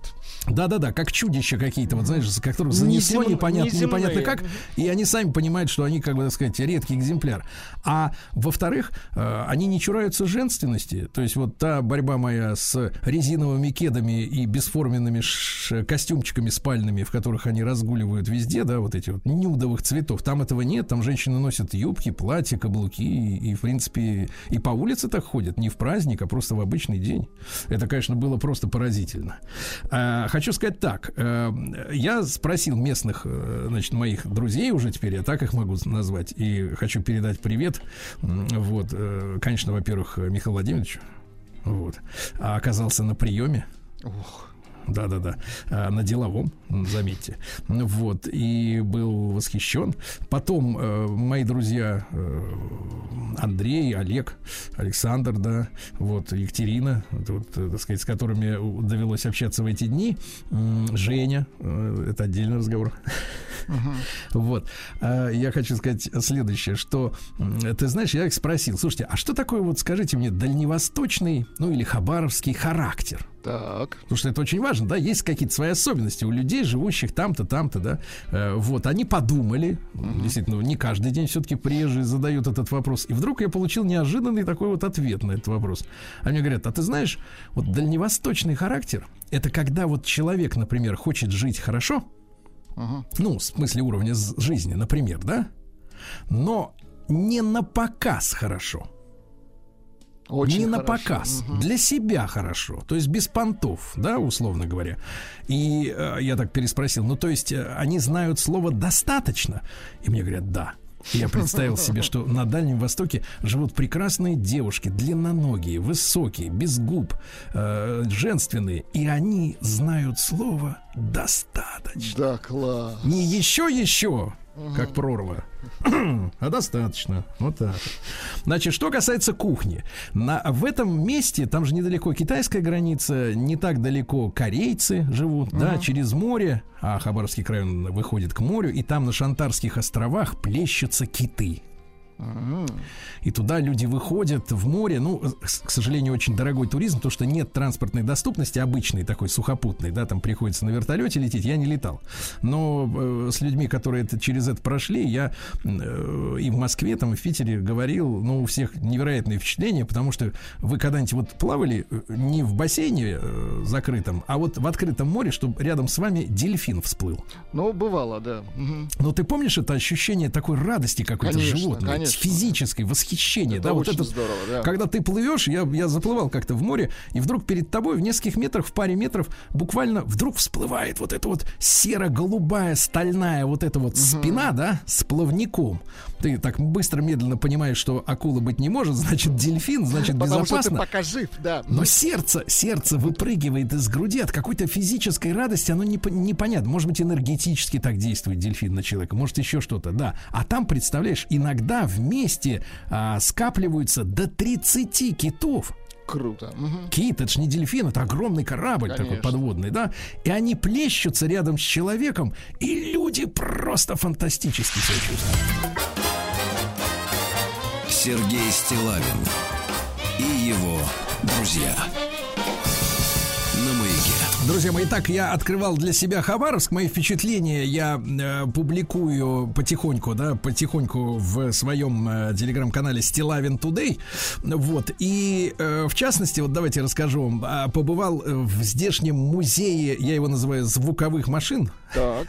Вот, а, на, на самом деле называется говорящих машин. И там большие энтузиасты, э, Андрей и Женя, супруга, значит, они дву- два этажа старенького домика дореволюционного еще э, набили до потолка всем, что представляет собой интерес. И машинка Эдисона, и граммофоны, и патефоны, и современная аппаратура. Ну, конечно, до, э, до, доисторические как бы э, вещи, аппараты особенно интересны. Я вам с утра сегодня сказал, что была такая конкуренция, оказывается, между производителями пластинок, а, что некоторые боролись за то, чтобы покупали именно их продукцию, и тогда они стали выпускать патефоны, крутящиеся против часовой стрелки. И пластинки для них тоже. да, Война форматов, по сути. Да, удивительно, что а вот из чего делались граммофонные пластинки? Девочкам сейчас э, станет любопытно. Оказывается, из настоящего шелака. Шелак. Первые, да, это до ЛП еще. Да, Мгм. которые девочки сегодня себе на ногти наносят. Шелак. Ну, правда, не настоящий, тот, тот дороже. Так вот, а я опубликовал э, у себя в э, телеграм-канале Style Today э, такую расистскую американскую игрушку, которую встретил в Хабаровске. Э, в начале 20 века она у них там была очень популярна. Это такая нашлепка на э, пластинку сверху. Пластинка крутилась, а на нашлепке, на такой пластиночке, да, висел негр из дерева. Вот, называлось все это растус, потому что, оказывается, американцы расистски называли всех негров растусами. Растус это от имени Эраст. Вот, правда, негры не называли друг друга растусами, но белые их так называли. И вот эти игрушки, когда под музыку пластинки э, вот этот э, деревянный человечек дергался, э, белых расистов очень умилял. Там были и танцоры, и боксеры, и, и черти что. В общем, посмотрите. Дальше, что я хочу сказать. О местной кухне. Я опять же вот скажу, что это же место Хабаровск на пересечении многих цивилизаций, многих культур, потому что здесь, конечно, и э, русские поселенцы, и корейцы, которые э, принесли с собой свою Роману привет, вы тоже познакомились с Ромой, э, владелец местного э, ресторана, в котором, э, господи, дайте, дайте вспомнить, 180 что ли блюд или в этом роде, Э, и где сумасшедшие комбинации, когда, например, у тебя, э, ну вот, э, хинкали, Так. а внутри что-то корейское, например. Оригинально. Оригинально, не то слово. Вот. И вот это местное стечение, да, китайская культура, корейская, японская, русская, и Круто. все это вместе замешано. Но что самое интересное, регион этот м, до сих пор, поскольку не освоен широкими туристическими массами, он мне чем-то напомнил Дагестан, в том смысле, что Дагестан еще не развращен тоже большим количеством туристов, и там его не начинают стричь. И в отличие от Сочи, например, где в прибрежных ресторанах ты зашел первый и последний раз, и тебе впаривают какую-то туфту, Сами понимаете, да, Да, задорого. где просто бизнес, ничего личного. Я, да. честно говоря, как в Хабаровске, не видел настолько больших кусков мяса в борще. Круто. Я вам честно могу сказать, да. Вот, что еще хотел сказать. А, Удивительное ощущение от общепита, если, потому что все-таки турист, и такой, как я тоже, знаете, все-таки три раза в день хочет покушать, поесть. Ну, извините. естественно, вы же тратите Вот. силы. И Мгм. обратил внимание вот на следующий, на следующий момент. Если в Москве, например, есть такая традиция, ну, она разными условиями обусловлена, э, э, извините за тавтологию, но в Москве, в общепите, люди э, почему-то извращенно так любят чувствовать себя уютно, как дома. То есть ты выходишь, грубо говоря, в свет, но попадаешь в такой в темный чулан с несколькими лампочками, да? И там в этом чулане в темном сидишь, и чтобы тебя никто не трогал, никто тебя не Это замечал. интимность, Да, да, Это извращение, мне кажется, потому что если ты выходишь в свет, то зачем тебе интим? Сиди дома, товарищ. И это не бар, это ресторан, да, такой вот темный приглушенный свет. А в Хабаровске вот сколько я заведений э, посетил за три дня, э, большинство из них очень светлые, а, много света, а, много стекла какого-то, да, матового, например, или волнистого, как арт-нуво, А, светлые потолки, светлые стены, еще раз повторюсь, много света, и люди приходят туда, ну, как бы, не то чтобы погорцевать, но показать себя, да, и вот женщина, которая, например, одевается как-то вот по-вечернему или для обеда, она приходит, она видит, что ее все видят, и она показывает себя. Мне кажется, для женщины это очень важно, а не забиться вот опять же в пыльный чулан, в темный, да, и там сидеть в мешке в своем и в резиновых ботах. Поэтому очень много действительно вот красивых э, женщин и э, опрятных мужчин, кстати говоря, тоже. Вот, могу сказать. Что еще вам э, доложить, да? Э, Конечно, мне хотелось бы, чтобы э, Хабаровск, э, ну, например, приобрел бы э, в какой-то ближайшей перспективе, да, какие-то узнаваемые, грубо говоря, архитектурные формы. Потому что вот сегодня э, современный э, там центральный проспект в Хабаровске, а, не знаю, Владислав Александрович, бывали ли вы в Ростове? В Ростове, да, проездом, конечно. Ну, бывало. Вот, да. но центральный, центральный проспект в Ростове-на-Дону вот очень похож на то, что в Хабаровске такой же, ну, условно говоря, но если, э, если наш любимый Ростов-Папа это такой все-таки купеческий город, да, где богатые купцы отстраивались, а, то в Хабаровске при той же ширине, наверное, центрального проспекта и при том же разнообразии там дореволюционных, сталинских построек, а, наверное, Хабаровск в большей степени имперский город. Потому что это форпост, это лицо страны на Дальнем Востоке, да, куда, значит, приезжали иностранцы, но он был вынужден быть э, вот таким вот ярким и действительно по- по- по- показательным, да. И что я вам хочу сказать, Владислав Александрович, самое главное, что, конечно, люди, которые э, э, Хабаровский край раскрыли для себя, да, они видят э, очень много э, простра- простора для путешествий такого э, искушенного, опытного путешественника именно, да, вот исследователя, у которого на ногах специальные ботинки, в руках там какие-то скалар, э, ледорубы, да, ну, в общем, для путешествий. И, но самое главное, что если превратить Хабаровский э, край, сам Хабаровск, да, вот э, в центр притяжения для обычного туриста, да, э, вот куда поедут э, люди там с семьями, с детьми, э, конечно, благодаря, например, доступным авиабилетам тем же, да, Ну, конечно. вот, а, то у этого края есть и второй, и третий пласт, который можно исследовать, открывать для себя, потому что невероятной, конечно, красоты природы, опять же, солнечная погода, где можно спастись от, э, как говорится, невыразимой дождливой тоски средней полосы России в осеннее время, да? Вот. А здесь же в Комсомольске-на-Амуре авиационный завод, где строят наши истребители, понимаете?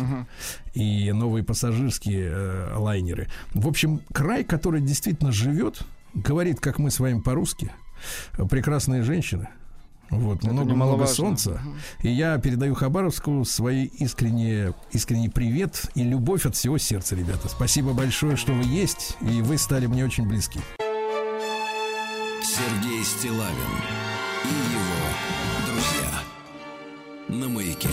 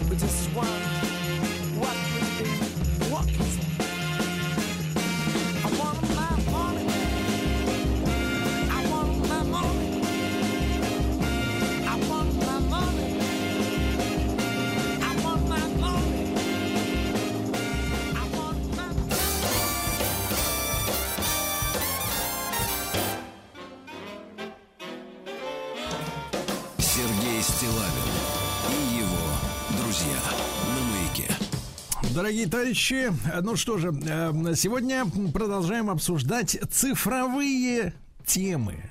В рамках нашего цикла «Цифровая экономика». В этих эфирах, Владислав Александрович, мы не раз поднимали вопрос для вас. Так. Вот, нехватки кадров. И рассказывали о возможности переобучиться и получить цифровую профессию за счет государства. Очень хорошо. Так как по оценкам экспертов российской экономики не хватает от 500 тысяч от 500 тысяч до миллиона IT-специалистов ежегодно, ежегодно.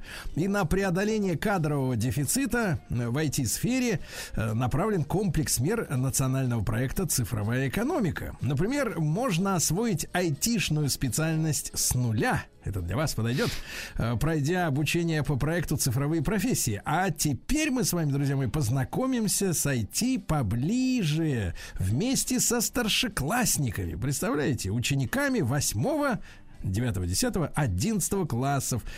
Причем совершенно бесплатно. Что это за обучение? э, Как и где его можно пройти вашим детям? Мы сегодня обсудим с гостями нашего эфира. Но прежде чем предоставить э, им слово, по традиции в рамках этого эфира, задам вопрос нашим слушателям. Владислав Александрович, готовьте наш Так, опросник. Мгм. Вот вы, товарищи, не вы, а вы, э, хотели бы, чтобы ваш ребенок освоил цифровую профессию, а потом бы и в этой сфере трудился.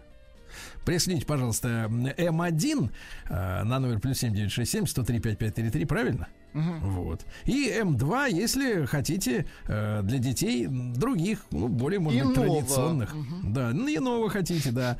Вот, э, дорогие слушатели, участвуйте, пожалуйста, в голосовании. Так, М1 хотите, чтобы детишки цифровой профессией занимались? М2 пока не поняли, зачем это, не очень хочется. Да. А, Как всегда, в конце программы мы озвучим результат. Ну и по ходу эфира присылайте свои вопросы. Э, Вот. А наши гости на самый интересный обязательно ответят. Итак, с нашей студией на связи сегодня Евгения Николаевна Швыркунова, проректор университета 2035. Доброе утро, Евгения Николаевна. Доброе утро. Да, и Искандер Ильгизарович Бариев, первый проректор, заместитель директора университета Иннополис. Искандер Ильгизарович, доброе утро. Приветствую вас, приветствую, коллеги. Да-да-да. Ну что же, с места в карьер, как говорится. Что это вот за проект, товарищи, с таким интригующим названием «Код»? Я специально акцентирую, не код, а код будущего. Что это такое? Но этот проект, э, который позволяет школьникам, старшеклассникам запрограммировать свое будущее на успех. Если более подробно, то для школьников с 8 по 11 класс включительно дается возможность э, пройти обучение по современным языкам программирования. Обучать ребят будут э, топовые компании, лидеры IT-отрасли. Это Яндекс, 1С, Алгоритмика, Школа программистов, э, университет Иннополис, которые сегодня с нами тоже присутствуют. Это университеты, МФТИ, э, МГТУ имени Баумана, и э, ряд других. В общей сложности сейчас 14 организаций есть уже в проекте, но их количество каждый день растет. И э, я думаю, что для ребят такая возможность стать действительно программистами своей реальности, она прекрасна, потому как вы сказали действительно очень большую, большие цифры статистики. И, э, конечно же, нужно начинать погружаться в эту профессию с самого детства соответственно, со школы. Поэтому этот проект, э, он э, позволит э, наполнить IT-специалистами отрасль экономики, которых так сейчас не хватает в нашей стране. Что, Владислав Александрович, завидуете молодежи-то, а? Абсолютно точно завидую. Вот так вот, давай, скрипи У нас зубами. только лампы появлялись в Да. это время. Да. Сейчас, В товар- друзья мои, много обучающих курсов, да, и программ для взрослых людей в сфере цифровых профессий. Почему же вот решили взяться за школьников? Ну, э, ребята сейчас э, в очень серьезной такой своей стадии становления и выбирают свою будущую профессию. И, конечно же, для них важно попробовать себя в этой сфере, посмотреть, что же такое все-таки представляет из себя программист и каким образом э, программистам жить дальше в нашем мире. Поэтому для ребят это прекрасная возможность для тех, кто э, только хочет разобраться, что это такое, вообще войти в эту отрасль, в эту профессию. Для них есть курсы начального уровня. Для ребят, которые уже этим увлекаются и они хотят э, действительно связать э, свою будущую жизнь с этой профессией, для них есть продвинутые курсы, и, э, конечно же, их будут учить уже более серьезным вещам, для того, чтобы в дальнейшем э, они могли стать настоящими профессионалами. Причем э, очень важно, что языки программирования здесь совершенно разные. Это и Python, и C, C++, и 1С, Unity, Scratch, э, многие другие. То есть э, программисты востребованы совершенно в разных отраслях экономики, и э, для каждого, кто пройдет обучение по этим курсам, найдется свое место в компаниях, в самых крупных компаниях Российской Федерации. Евгения Николаевна, я вижу, вы совершенно положительный, так сказать, человек. Позвольте прояснить, вот так сказать, в рамках приватной беседы. Скажите, просто вот питон, которого вы назвали Python, от C, C++, э, чем отличаются они, как бы, для чего? Вот, э, чем разнятся? А, Ну, на самом деле, мног- можно так разбирать абсолютно все языки программирования. Ну, на пальцах, я имею в виду, вот просто вот примерно, к примеру. Ну, применяются для э, программирования в разных отраслях. То есть они ну, пи- пишутся в разных вариантах, но программы... Заточены под определенные задачи, видимо, эти Да, языки. Да, именно так, спасибо. Ну, молодец. Владимир. Извините, извините, Сергей Валерьевич, я как, как питону вам пытаюсь объяснить. Я понимаю. Ну, а действительно ли вот э, совершенно бесплатно для школьников это образование в рамках проекта «Код будущего»? Для школьников это образование совершенно бесплатно. Это федеральный проект, э, который э, инициирован и э, сейчас поддерживается Министерством цифрового развития Российской Федерации. Поэтому все ребята, кто запишется на этот курс, смогут учиться два года программированию за счет государства. Очно или заочно? Есть и такой, и такой вариант. Э, У нас э, сейчас в проекте э, более 1700 площадок для очного обучения в 70 регионах России. Количество каждый день растет, поэтому есть смысл смотреть обновленную информацию практически ежедневно. И есть возможность проходить обучение онлайн. Э, Для этого также есть э, соответствующий раздел, куда можно записаться. Давайте сразу скажу, где есть полная информация. Конечно. А, Полная информация есть на сайте госуслуг. а, Называется проект «Код будущего». Если набирать э, в строке, то госуслуги.ру future код, ну или можно в поисковике набрать э, просто госуслуги код будущего и вас э, отправят на нужную страницу. А вот хочу поинтересоваться у Искандера Ильги- Ильгизаровича Бариева, первого проректора, заместителя директора университета Иннополис. Искандер Ильгизарович, а вот какие требования к этим школьникам, да, вот 70 там площадок в стране, нужно ли им сдавать какие-то экзамены, чтобы попасть на курс обучения, и какими э, уже такими выявленными способностями обладать? Коллеги, др- друзья, еще раз здравствуйте. На самом деле, по требованиям школьникам у нас есть, конечно, это двухлетние курсы программирования, да, и есть определенные требования к этим программам.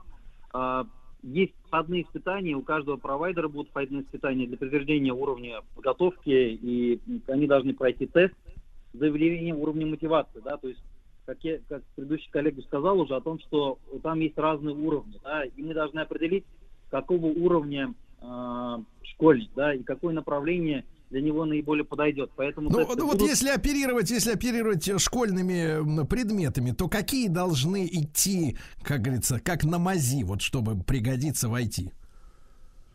Знаете, вот э, я ждал этого вопроса, Сергей. Да. Я, как, я вас слушаю уже более 20 лет. Я э, знаю, что вы Вы говорите, меня чувствуете, я понял. Да. Вы как на мази, Да-да-да. Сергей Валерьевич. Мгм. Да. Вы, Так. вы сказали, что вы не любите математику. Да вот не любили математику. Так Не вот, то, что я не люблю, но больно. Они Да, не да, да. спелись с математикой, это другое. Да. Она превращает меня в ничтожество. Нет, нет. Вот от- отсутствие любви к математике не является преградой э, не заниматься программированием. Потому что все-таки для меня, вот мы IT-университет, я могу вам сказать, что а, программирование становится так называемым навыком. Да, вот вы Мгм. таблицу умножения, либо таблицу Менделеева же учили в школе, да, так вот и языки Первую программирования помню. становятся Название Да. помню. важным навыком а, с точки зрения того, чтобы стать востребованным специалистом в целом в любых отраслях экономики. То есть, Так. в принципе, понятно, что базовые знания математики нужны, но Так. в то же время важно и знать и химию, и биологию, и экономику, да, там, Так. ну, тогда это мы говорим о знания, да. Эти Ну, все а, а предметы... вот скажите, пожалуйста, э, друг мой, Искандер Ильгизарович, раз уж мы с вами так заочно многие десятилетия знакомы, как говорится, просто вот по-человечески вы скажите, а вот какие-то особенности темперамента, например, вот айтишники, они часто такие ребят задумчивые, да, глубокие, внутрь себя, интроверты. Психически Да. могут этому обучиться. Вот. Вот э, что-то какие-то вот э, которые э, качества, которые на которые родители, слушающие нас сейчас, могут обратить внимание в своем ребенке, да, и сказать: О, а у меня же Васенька-то айтишник. Ну, знаете, да, здесь нельзя сказать, что конкретно какие-то навыки должны быть. Единственный навык, а, как бы, должно быть желание учиться, желание получить новые знания. Вот это является, наверное, основой для того, чтобы а, родитель зашел как, э, на как бы, сайт госуслуг, на код будущего и записал своего ребенка. А дальше уже мы, как провайдеры, посмотрим, проанализируем, отранжируем и предложим наиболее подходящий курс. Вот для вас, Сергей, да, вы же э, любили машина, как бы этот, машинную там технику и так далее, предложил вот наш курс разработка графических интерфейсов, потому что здесь уже нужна любовь рисовать, здесь нужно Так. как бы умение рисовать, да, и этот навык вам поможет э, научиться разработке графических интерфейсов и делать это круто на уровне. Ну, э, то есть как бы, удобные, удобные системы управления техникой, да, если имеется в виду. Да, Понятно. да, да, да, да. Удобные, понятные. Хорошо, хорошо, я понимаю. Надо попробовать, Владислав Александрович. Хорошо, Владислав. обязательно. Так, да. товарищи, а вот э, тогда вопрос такой: а кто же проводит обучение? Вот кто- что это за школа, такие организации? Э, В чем разница у них в программах? Кто их и как э, акцептировал, коллеги? То есть выбирал? Давайте-ка спросим Евгению Николаевну, да. Да-да, с удовольствием расскажу. У нас а, сейчас а, 14 а, провайдеров, которых мы отбирали очень тщательно, Ильгизар. А, э, Значит, э, к- к- орг- университет Иннополис это тоже подтвердит. А, У нас сейчас есть компании Яндекс, Алгоритмика, Учи дома, Maximum Education, а, мобильное электронное образование, 1С, а, Академия просвещения, Школа программистов и многие другие. Так. И у каждого из э, этих провайдеров есть, конечно же, свои а, методики, свои, э, свой уже опыт непосредственно работы в IT-отрасли, а, который э, они постарались переложить э, в доступный для школьников э, курс э, или курсы. Их сейчас курсов порядка 60 э, в общей сложности на госуслугах.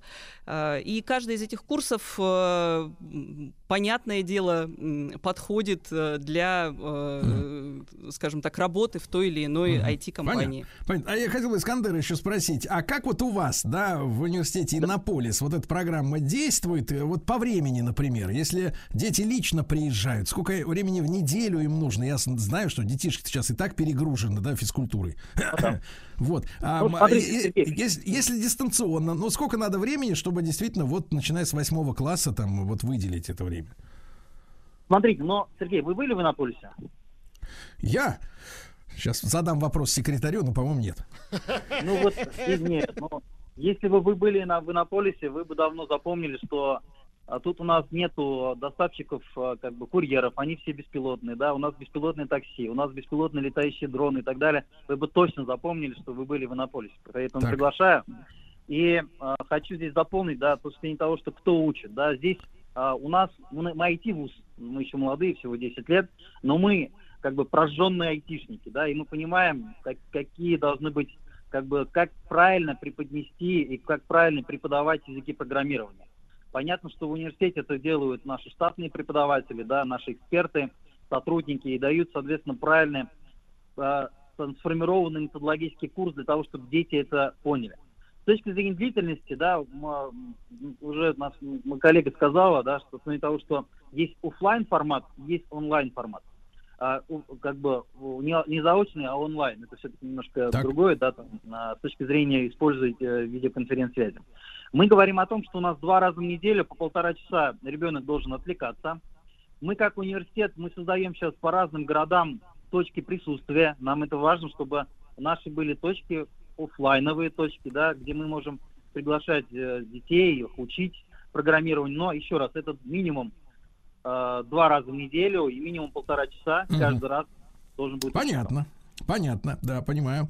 А, Евгения Николаевна, ну вот э, что касается инструкций для наших слушателей, которых этот вопрос, сегодняшняя тема наша заинтересовала, э, что им еще раз давайте надо сделать, куда зайти, чтобы записать своего ребенка на участие в программе Код будущего?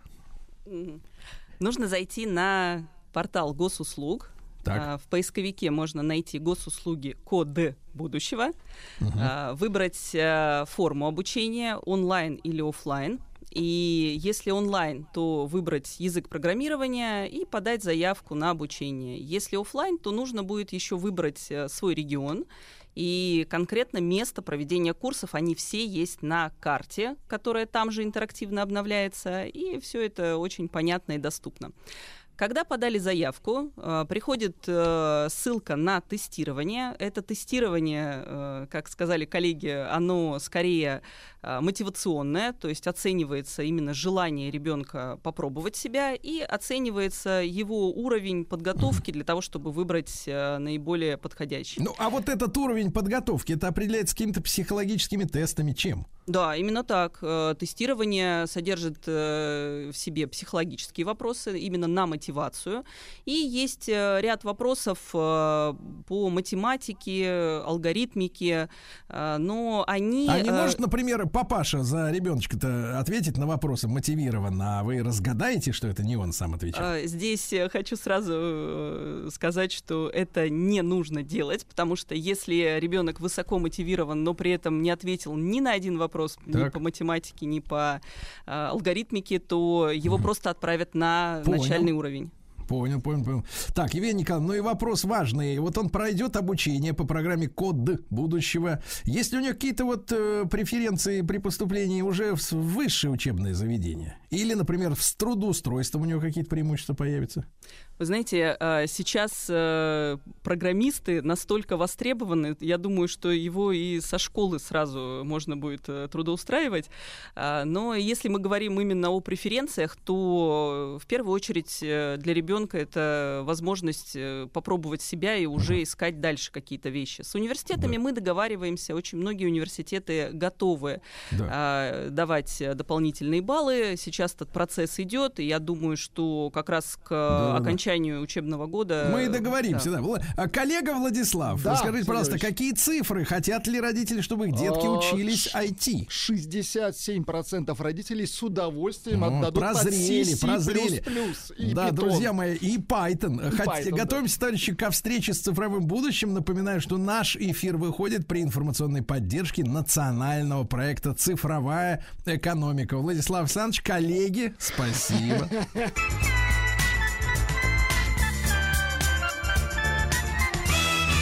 Сергей Стилавин и его друзья. Друзья мои, ну что же, а, на прошлой неделе мы с вами познакомились с нашим новым проектом. Называется он, м, а, так сказать, э, да, но это чуть позже. Хорошо. Это чуть позже. А сейчас важная история, друзья мои. Значит, смотрите. а, в, э, в исторической подборке за сегодняшний день можно найти вот такие строчки, да, а, о том, что в ночь с 25 на 26 сентября 83 года, 1983, то есть почти 40 лет тому назад, подполковник Станислав Петров спас планету от ядерной катастрофы. Ничего себе. Да-да-да, вот такое читаешь, особенно в дуропедии, и думаешь, елки Да зеленые. ладно, да. Да, это, наверное, герой Советского Союза, или что он сделал, как он спас. И там дальше приводится информация о том, что компьютерные системы, значит, увидели запуск вражеских американских ядерных ракет по Советскому Союзу. А подполковник лично принял решение ответный удар э, и огонь не открывать, Потом выяснилось, что, э, значит, э, компьютер ошибся, и таким образом, э, значит, ядерная катастрофа из-за ошибки искусственного интеллекта, говоря современным языком, была предотвращена. Звучит все это очень пафосно, а, но как было дело на самом деле, друзья мои? Юрий Альбертович Кнутов, военный историк, директор музея войск противовоздушной обороны. С нами Юрий Альбертович, доброе утро. Да. Доброе утро. Да, Юрий Альбертович, ну я так понимаю, что не совсем вот дура... Википедия, которую я обозвал иначе, значит, правильно описывает события 83 года.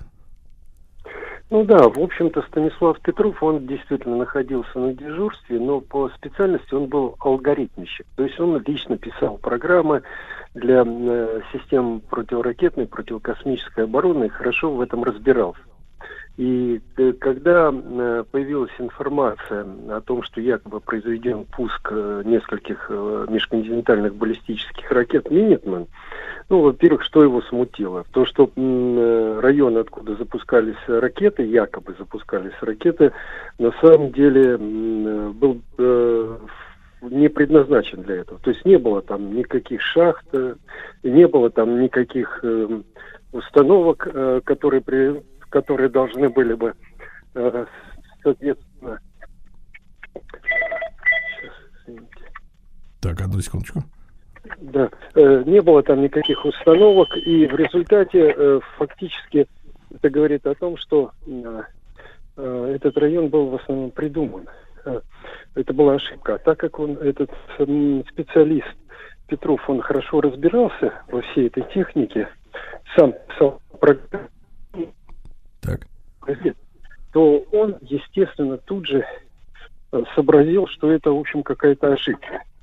И не стал никому докладывать об этом наверх. Ведь э, Петров не принимал решения о том, что может произойти взрыв или не может. Э, в смысле, может произойти пуск ракеты и как на него отвечать. Его задача была просто зафиксировать и доложить наверх.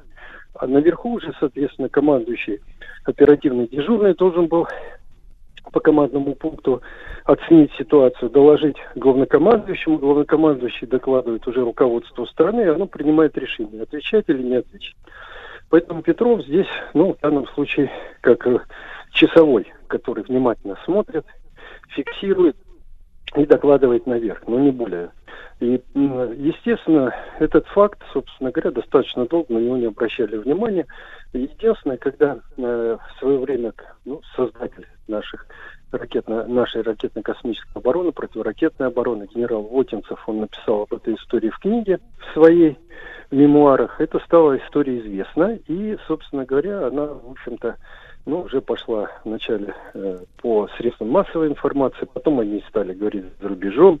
Петрова даже американцы наградили, хотя, если говорить честно, Петров сам прекрасно понимал, что ну, подвига никакого он не совершил. Более того, э, он потом, э, сам когда разбирался с э, возникшей ситуацией, пришел к, к выводу, что действительно это была ошибка в алгоритмах. А Он сам занимался алгоритмами, как я уже говорил и были внесены соответствующие изменения. Что получилось? Э, Блик Солнца, то есть попал на озеро. Так. И от озера отразился. А спутник в силу своего еще несовершенства, э, спутник, э, соответственно, против м, э, системы предупреждения о ракетном нападении, этот спутник воспринял вот этот блик солнечный над озером э, как пуск ракеты старт ракеты, как будто вот факел заработал. И таким образом выдал этот ошибочный сигнал. Ну, впоследствии были внесены соответствующие изменения в алгоритмы, и, собственно говоря, все, вся история на этом закончилась, но за исключением того, что вот на Западе Петрова считали многие годы э, спасителем мира, человек, который предотвратил Третью мировую войну. Юрий Альбертович, а вот в принципе-то э, сам этот э, подвиг, там, в кавычках или без кавычек, он был как-то задокументирован, потому что пока что это выглядит просто как один человек рассказал, пресса раззвенела, и все, значит, вот создали эту как бы историю из какого-то рядового достаточно эпизода. Вы знаете, э, доклад обязательно. Пишется рапорт, пишется доклад, вернее, идет доклад, в при смене э, оперативного дежурного, один меняется э, и, соответственно, при смене докладывает э, начальнику штаба или там дежурному по смене вышестоящему о том, о происшествиях, которые произошли. То есть доклад есть. И, соответственно, он подтверждает, что данный факт имел место. И здесь ничего удивительного нет, потому что, ну, вообще в то время различных ошибок возникало достаточно много. Ведь это 1983 год. Э, Это как раз э, время, когда был сбит южнокорейский Боинг. А южнокорейский Боинг ведь тоже сбили по ошибке. И сбили каким образом? Просто американцы, э, они смогли сделать очень такой хитрый трюк. Об этом не очень у нас э, почему-то говорят. Э, Вот если э, RC-135, это раз- самолет-разведчик американский. На базе, на базе Боинга 130, э, э, на, на базе вот 137, да. Но э, так как он самолет очень тяжелый, там используется не два двигателя, а четыре. И внешне он, ну, с определенного расстояния, он очень похож на другие Боинги, в том числе и пассажирские, грузовые.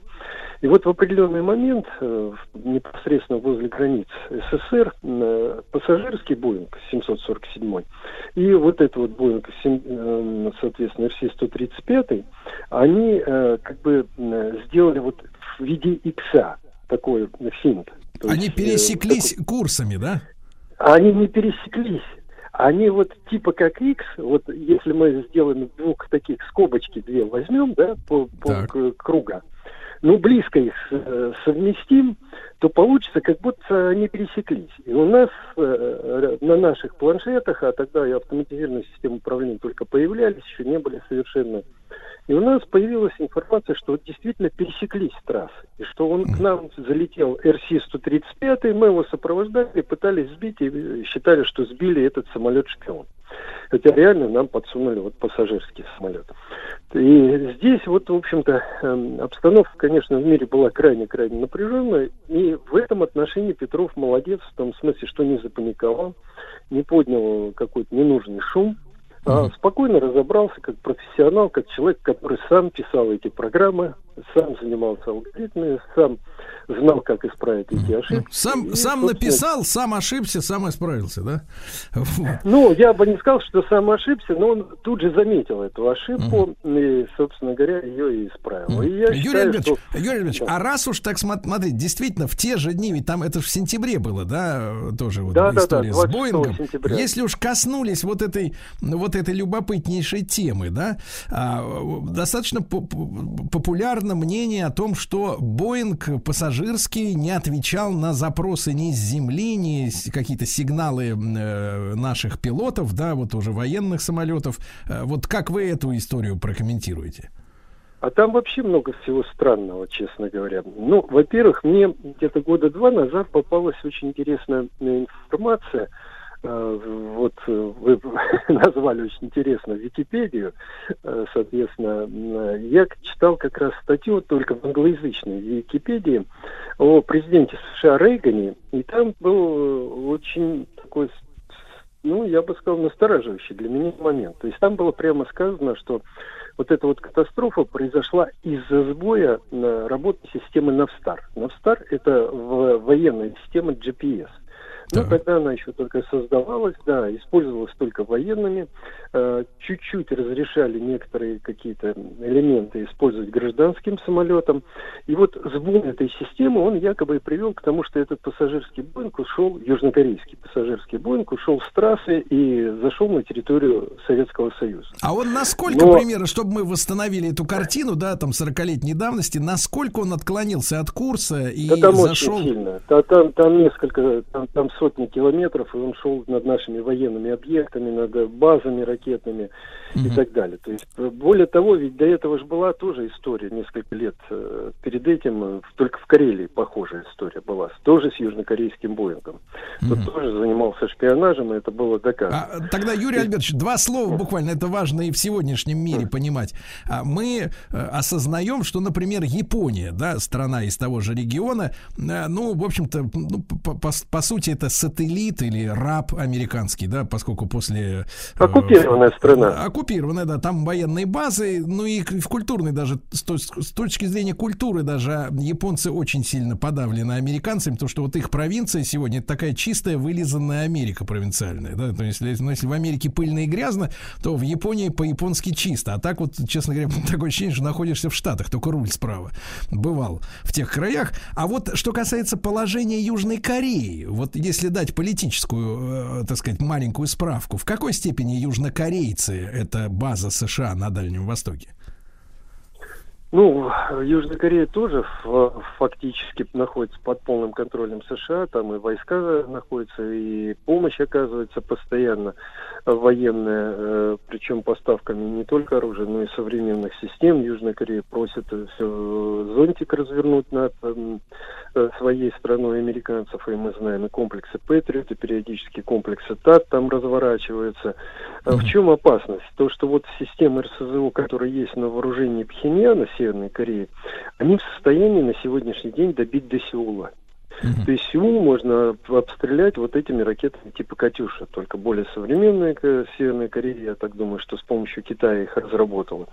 И, конечно, у Южной Кореи, в общем-то, ситуация в этом отношении непростая, и она пытается как-то строить отношения не только с американцами, но и в том числе э, с нами более-менее, ну, хотя бы их сохранять, не рвать до конца, как та же Япония, либо другие страны.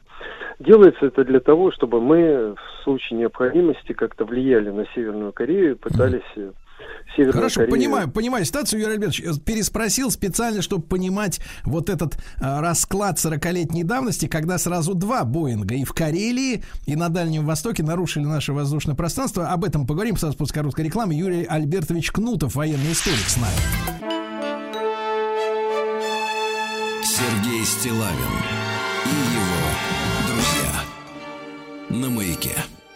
Итак, друзья мои, э, 39 лет тому назад э, произошло великое спасение мира от ядерной катастрофы. Подполковник-программист, будем говорить так, Станислав Петров э, выявил вовремя ошибку системы определения пуска американских ракет э, вот, и не пустил э, вверх дальше по командованию вот сообщение о запуске, которого действительно и не было. Да? Американцы потом оценили. Правда, его личная карьера, насколько понимаю, не так особенно э, там, ярко как-то не сложилась. Но, тем не менее, с нами сегодня Юрий Альбертович Кнутов, военный историк, директор музея войск ПВО. Та история со спасением мира от ядерной угрозы, она ведь произошла действительно на фоне э, катастрофы э, э, южнокорейского Боинга, который по какой-то причине вторгся на несколько сотен километров от, от так сказать, отвле, отвлекшись от трассы воздушной, за- зависал над нашими военными объектами и вот был в итоге сбит. Юрий Альбертович, так возвращаясь вот к этой трагедии, да, э, почему же не отвечал на какие-то сигналы, на предупредительные выстрелы, э, ну, в общем-то, экипаж этого Боинга? Ну, вообще есть ве- версия такая, что, собственно говоря, они, конечно, действовали по заданию э, Центрального разведывательного управления Соединенных Штатов Америки и южнокорейской разведки. Почему? Потому что за ними летел еще один самолет, Боинг, буквально там где-то несколько километров. И они между собой иногда переговаривались. Причем э, тот второй Боинг, э, пилоты говорили об изменениях погоды, как-то реагировали очень так болезненно на э, ветер сильный и то, что там в аэропорту какие-то изменения будут. А первый Боинг, вот который, в общем-то, был сбит, они даже не обращали внимания на те слова, которые произносились. То есть это говорит о том, что у них, в общем, достаточно странное такое состояние находилось, в странном состоянии они находились. И основная задача у них была, конечно, создать видимость того, что все нормально, они выполняют эм, по маршрут, следуют по маршруту и ничего не нарушают. Хотя реально самолет шел над э, нашими военными объектами, работали американские спутники, корабли, все сбилась запись э, частот, местонахождения наших комплексов противовоздушной обороны. То есть такая мощнейшая разведывательная операция. Вот, кстати, перед этим операция в Карелии была в 1978 году. А это вот фактически, ну, почти через, на, ше- через ше- ну, на шестой год, через пять лет. Поэтому, в общем-то, американцы тогда практиковали подобного рода вещи. И, конечно, вот то, что Петрову удалось предотвратить, э, вернее, среагировать спокойно, это действительно говорит о его, ну, холоднокровии, я бы так сказал. А что касается Боинга, тут ведь очень много всяких до сих пор событий, и, которые бы э, говорили о том, что это была действительно провокация, провокация мощнейшая. Не так давно ЦРУ рассекретила важнейшие документы. Они касались, правда, Кубы. Вот на Кубе там готовили американцы другую провокацию. Они, в общем, планировали поднять пассажирский самолет, видеосъемка производилась лиц, которые туда садились, детей, детей много и так далее. Вот, потом самолет должен был сесть на американскую военную базу, все пассажиры покидали борт, туда клали побольше детских игрушек, личных вещей, самолет на автопилоте летел к территории Кубы, происходил взрыв в территориальных водах, кубинцев обвиняли в том, что они уничтожили пассажирские самолеты, и начиналась операция вторжения американская. Но в самый последний момент Кеннеди отказался от реализации этого плана. Вот здесь тоже возникает вопрос, а были ли люди на этом южнокорейском Боинге? А, То есть почему? Потому что остатков практически тел не нашли, что очень-очень удивляет. И э, наших водолазов, да, и, собственно говоря, всех, кто занимался этим расследованием, там небольшое количество фрагментов тел было найдено, а остальные якобы унесло течение. Но это маловероятно, потому что кресла остались, а вот тело почему-то унесло. Так что загадка с э, Боингом южнокорейским, она, в общем-то, сохраняется, интрига сохраняется. И, но самое главное, как я уже говорил, м, сбить с курса, увести с курса могло, могло только Агентство национальной безопасности Соединенных Штатов Америки. У них был доступ к этой военной программе э, Навстар. И они могли внести ошибку, внести ошибку в компьютер для того, чтобы этот самолет ушел непосредственно с той трассы, по которой должен был лететь, на территорию Советского Союза, и таким образом был использован качестве приманки этот самолет. Ну, а провокация, кстати, во многом очень напоминает вот ситуацию с малазийским Боингом, который был э, сбит над Донбассом. Похожая ис- история, похожая э, подоплека, похожая э, истерика, которую подняли на Западе против нас и, соответственно, до- донецкой- э, донецких э, военнослужащих. Я Поэтому Юрий я Ильич, считаю- Юрий Ильич, э, возвращаясь вот э, к 83 году, я понимаю, что тогда же у нас еще и а, вы- выплыла эта программа СОИ Звездных войн, да, тоже в 83 Да, да, году. да, да, да, да. Там какая-то Да, детективная, детективная история с тем, что нашим каким-то космонавтам в американском центре удалось как бы не проникнуть в комнату, где им подсунули, я так понимаю, вот эти Нет, бумажные... да, там они, нет, они мимо проходили, дверь Да, да, специально оставили открытой, и они Да, да, да, да, да. что шаттл Вот, может совершать нырок. Но если Нырок- пазл, ну, Юрий Ильич, но если пазл сложить вместе, да, Сои, Боинг, Да, потом, да, то все это вместе как бы готовило почву такую нервную очень сильно для перестройки, э, которую наше руководство тогдашнее, видимо, восприняло как долгожданную возможность э, разрядки опять очередной, да, вот такого потепления. Ну, ну первоначально -то мы восприняли это как э, необходимость создавать свою программу СОИ, в частности Да-да. Буран, и мы сразу ведь несколько кораблей старались строить одновременно. В этом еще была ошибка, что к- очень мощно ударило по нашей экономике. По бы бюджету, да. там Но один- это уже, но это уже, да, другая тема. Буду рад обсудить при случае в эфире. Юрий Альбертович Кнутов, военный историк, э, директор музея войск ПВО. Э, 39 лет назад пол- подполковник Станислав Петров предотвратил термоядерную катастрофу.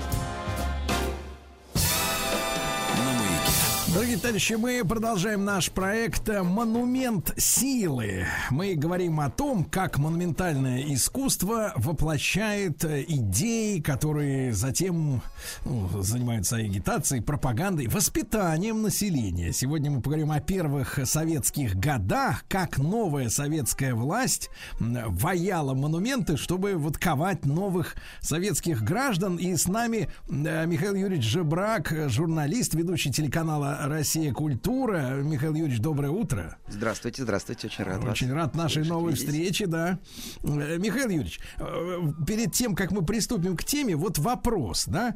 А, Всегда это как немножко вот коробило в Париже, и, соответственно, вот э, и в Москве тоже такие мысли э, приходили в голову, что э, в Париже ради нового города был снесен старый, да, от которого остался там Нотр-Дам, несчастный погорелец, и, соответственно, в, Москве, Москва, которая пережила эту огромную перестройку с гибелью там десятков храмов, замечательных домиков, вот и так далее. Э, Не приходила ли в голову э, к большевикам э, идея не переделывать Москву, например, да, под свои цели, а создать город, грубо говоря, на ровном месте, тем более, что город будущего, да, тем более, что земли-то у нас всегда было много, и вот можно было бы рядом бы, да, с Москвой построить какую-то новую Москву, которая была бы круче, ярче и, и- и актуальнее, чем вот эти пережитки прошлого, значит, все эти солянки, да,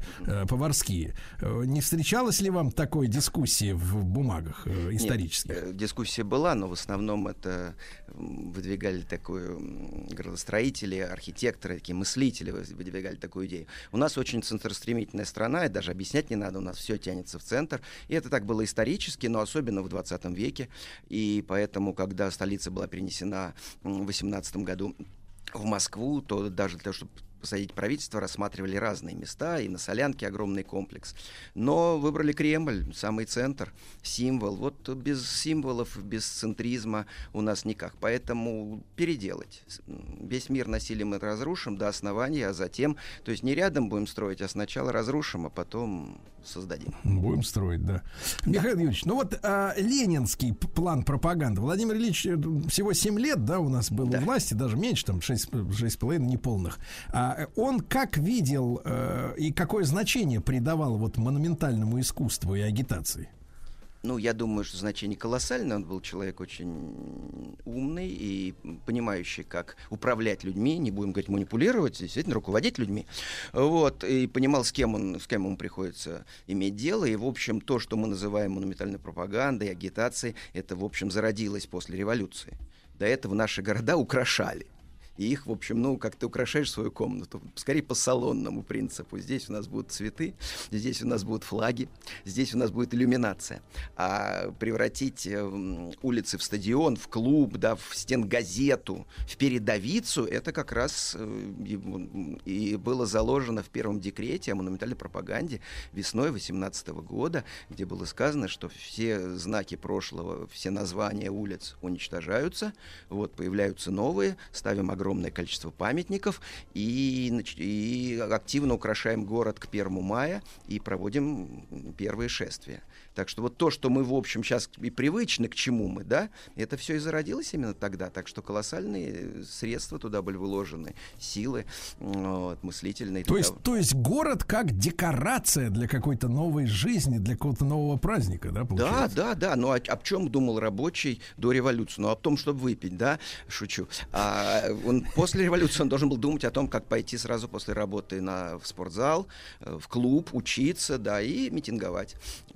Выражать радость по поводу того или иного события, поддержку. Несомненно, конечно. Да-да-да. А вот э, название улиц, э, ну мы сегодня видим, как там и, так сказать, неподалеку от нас улицы переименовывают. М, вот э, какие названия э, точно подпадали под э, изъятие, да, из э, атласов, с карт, а каким, в принципе, все-таки большевики относились благосклонно? Или хотели вообще все переименовать? То есть в идеале, в идеале вообще старых названий вообще никаких не должно было остаться. В идеале, да, это новый город, и план, ну, мы сейчас в 35-й год уже качнулись. Все-таки 20, э, 20-е годы это еще и бедность, да, и все планы, они могли быть, но они не реализованы. По плану сталинской реконструкции 35 года практически все большие улицы, они обведены красным с расширением, они сносились. Вот, и они все шли от центра, дополнительные кольца. Ну, сложно представить, что было. Это был бы совершенно другой город, но, в принципе, на это мало у кого хватило бы денег, не только у нашей страны, у любой. Это колоссальные затраты, они не воплотились ни по идеологическим принципам. Вот. Я долгое время думал, почему, вот когда стоишь, ну, сейчас прекрасная смотровая площадка, Патриарший мост напротив храма Христа Спасителя, и там торчит башня, Руднев, э, а наше ар-деко, начало 30-х, великолепное здание Министерства обороны, очень красивое. Оно зажато в переулке, ее крупные такие нарочито ритмичные ар-дековские формы. В общем, ну и ты только задрав голову, но они не видны, почему оно так построено. Ну, потом я понял, что все сносилось, потому что в центре стоял м, дворец Советов, и только вроде бы здание избирательного музея имени Пушкина, там с 1937 года до этого, по-другому он назывался, вот только здание избирательного музея, оно сдвигалось на рельсах, как тогда делали, а все остальное сносилось вот до, ну, практически до Арбатской площади, да. Ну, вот так вот все это было задумано, поэтому, конечно, в идеалах это новый город, новые здания, новая идеология, но жизнь, она, ее сложно раскорежить. Людей же э, предложили жить в коммунах, Да. и строили, и думали об этом. И были такие семейные коммуны, где все-таки были семейные ячейки. А была такая идеальная коммуна, построена Николаевым. Это сейчас э, общежитие стали сплавов, а тогда это было общежитие текстильного института. Э, На человека 3 квадратных метра, все спят в трусиках, встают по звонку, и дальше идут конвейером, то есть у тебя там уборная, раздевалка, парикмахерская, столовая, ну, в каком-то порядке, да. То есть ты прямо идешь, как тебе положено, и так и попадаешь в класс учиться по очередному звонку. То есть, то есть человек солдат. Да, главное слово того времени это завод, ну и радость. Ты должен был вот э, быть чувствовать общность того, что государство для, все для тебя сделало и действительно много сделало. Социальные лифты работают, по- ощущать радость Михаил от Юрьевич, этого. а вот вопрос тогда, вот э, с Да. подковыркой, как говорится. Если, в принципе, э, коммунистическая идеология, да, в отличие от либеральной 90-х годов, считает человека творцом. Потом нам объясняли с высоких трибун, что человек это квалифицированный потребитель. Вот. А, но вот э, в, этой, в этом распорядке дня, когда ты встал в трусиках, пошел, умылся, туда пос- по- посменно, как говорится, позавтракал, пошел на работу, а где творец? Вот То Тебе, он- отве- от тебя отведут время, когда ты будешь творить. Вот здесь твори. Да. То есть ты вот в этой рутине будешь готовиться к акту Ну, творчества. потом ты встаешь к станку или к чертежному листу, э, к мольберту, и ты творишь до, до определенного времени, пока на очередной звонок не позвонит. Ну, я утрирую, поэтому это не, не было воплощено так. И э, поняли, что 3 квадратных метра на человека мало, сделали 6, и а- отменили вот эту вот все-таки вот такую систему именно человеческого конвейера. Здание построено, здание авангардное, здание очень интересное. А Вот. сколько, сколько понадобилось лет, чтобы понять, что три это мало? К сожалению, очень много лет, потому что если вы возьмете планы квартир дореволюционных, э, то вы увидите, что стандартная квартира это 5-7 комнат. И Булгаков, который всегда точен в деталях абсолютно, он недаром говорит, что правительству Преображенства ему нужна восьмая комната. Потому что это вот он сам жил, ну, в семье его была семикомнатная квартира в Киеве. Вот. э, Сколько лет нам понадобилось, чтобы дойти до того, чтобы нам 5-7 комнат была нормой? Ну, для зарабатывающего человека, ну, хороший должен, ну, нормальный, таких много было, да. Сколько? Вот ответ. Понимаю. А, да, Михаил Юрьевич, а Да. что касается рабочих клубов, да? А, клуб э, сегодняшней молодежи, наверное, трудно объяснить, что какой смысл в клубе был вот в те годы. Но если попытаться, что нет, это такое? нет, я думаю, что объяснить легко. Потому что люди не меняются, как у того же Булгакова сказал, главный, один из главных персонажей «Мастера Маргарита». Люди все те же. Я снимал здесь часть своей передачи в Некрасовской библиотеке, был счастлив, потому что я в ней ее был записан, когда значит, занимала на Большой Бронной дом графини Салтыковой, и там была Некрасовка, ну и многие москвичи это знают. А сейчас она занимает не менее интересное место, фабрику Щапова, э, возле которой убили Баумана в пятом году. Э, она занимает э, промышленное здание.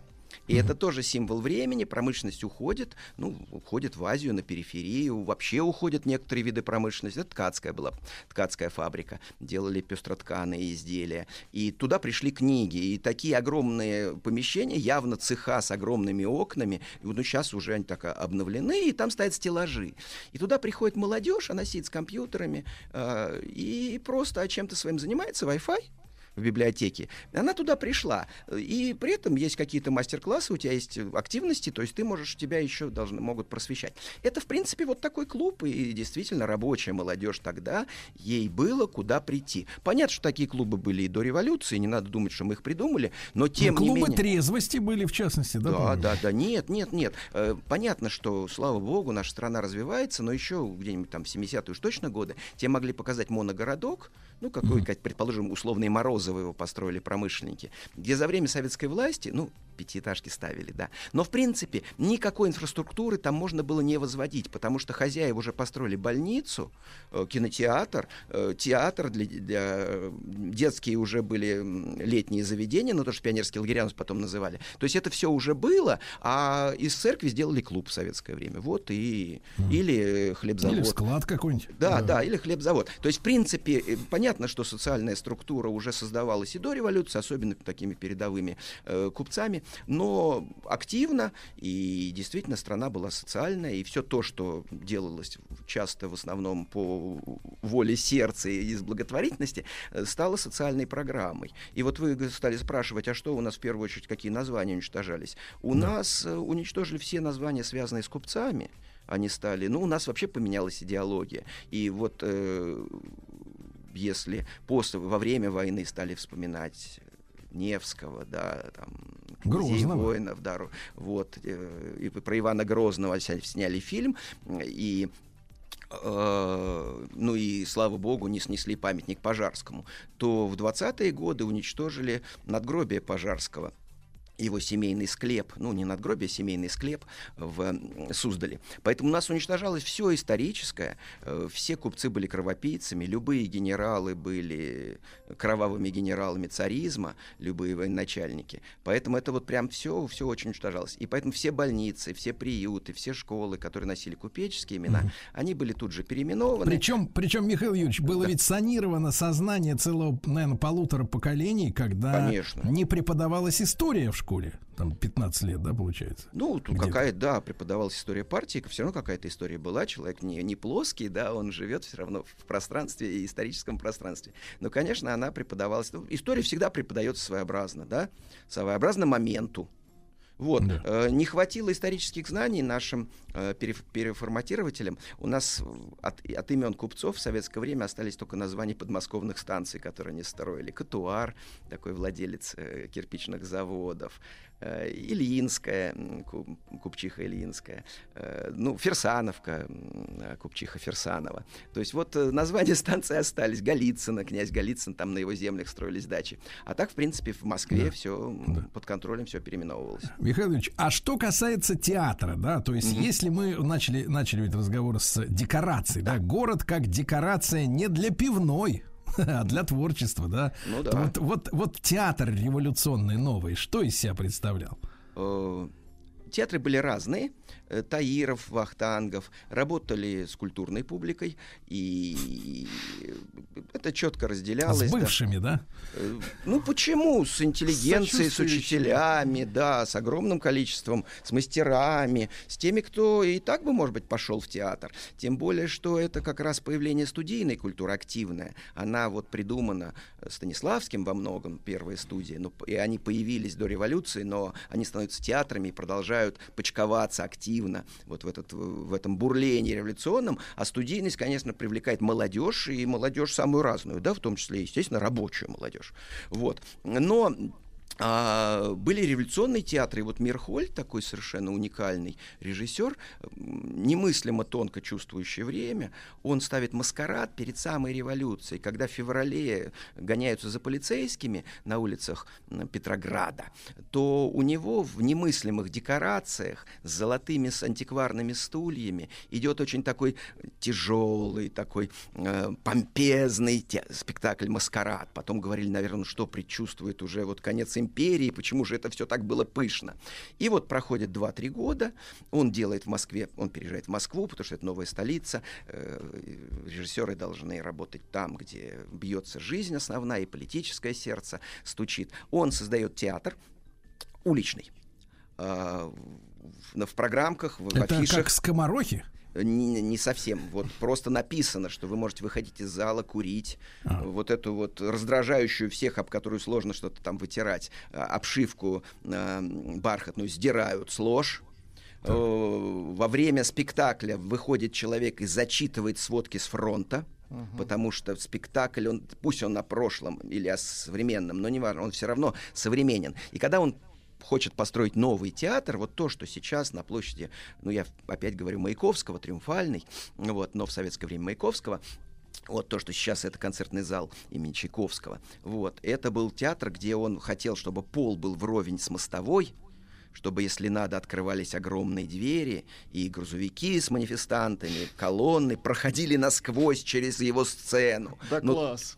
да, да, да. То есть вот это вот попытка делать такой театр, естественно, такая э, игра, не то что она упрощенная, она вот скоморожья, естественно, такая, ну, чтобы добить до всех, чтобы солдат вот немножечко затянулся махоркой и сказал, ну, как, как изображают, да, ну, вот дают, ребята, вот дают.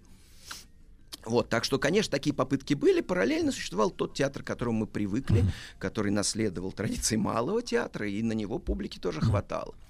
Михаил Юрьевич, а вот эта вся недюжинная энергия, да, для слома старого, чтобы рас, ну, расчистить место для новых вот этих всех вещей, это, как вам кажется, как специалисту, как человеку, она на ненависти к старому была замешана? Какое чувство преобладало?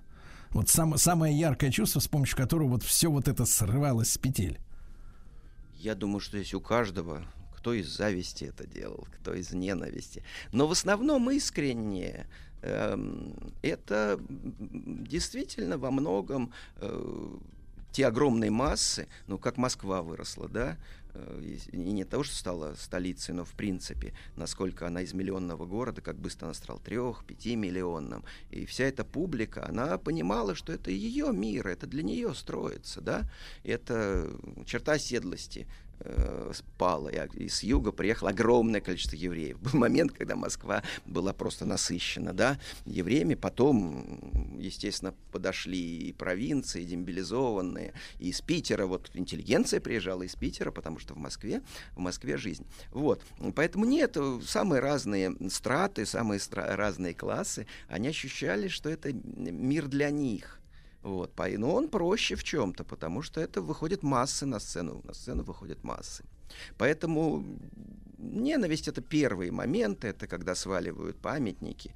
Вот. Но у нас до революции было 8 статуй в Москве. Ну, я не считаю садовую скульптуру, да, или на здании. Вот. А сразу вот после 18 года довольно быстро поставили 25. Это вот масштабы именно преображения, визуального преображения города. Ну, тем более, что ставили в том числе и из бетона, ну, быстрых материалов. Вот, понятно, что дом построить дольше, и строили мало в с- в 20-е, ну, по сравнению с десятыми. Ну, если, Михаил Юрьевич, если брать по-простому, то с точки зрения нас, так христианство 25 лучше, чем 8. Завсегда, да? А Михаил конечно, конечно. Нет, ну, Москва Михаил Юрьевич преображалась. Жебрак, друзья мои, журналист, ведущий телеканала «Россия. Культура» в нашем проекте «Монумент силы». До свидания.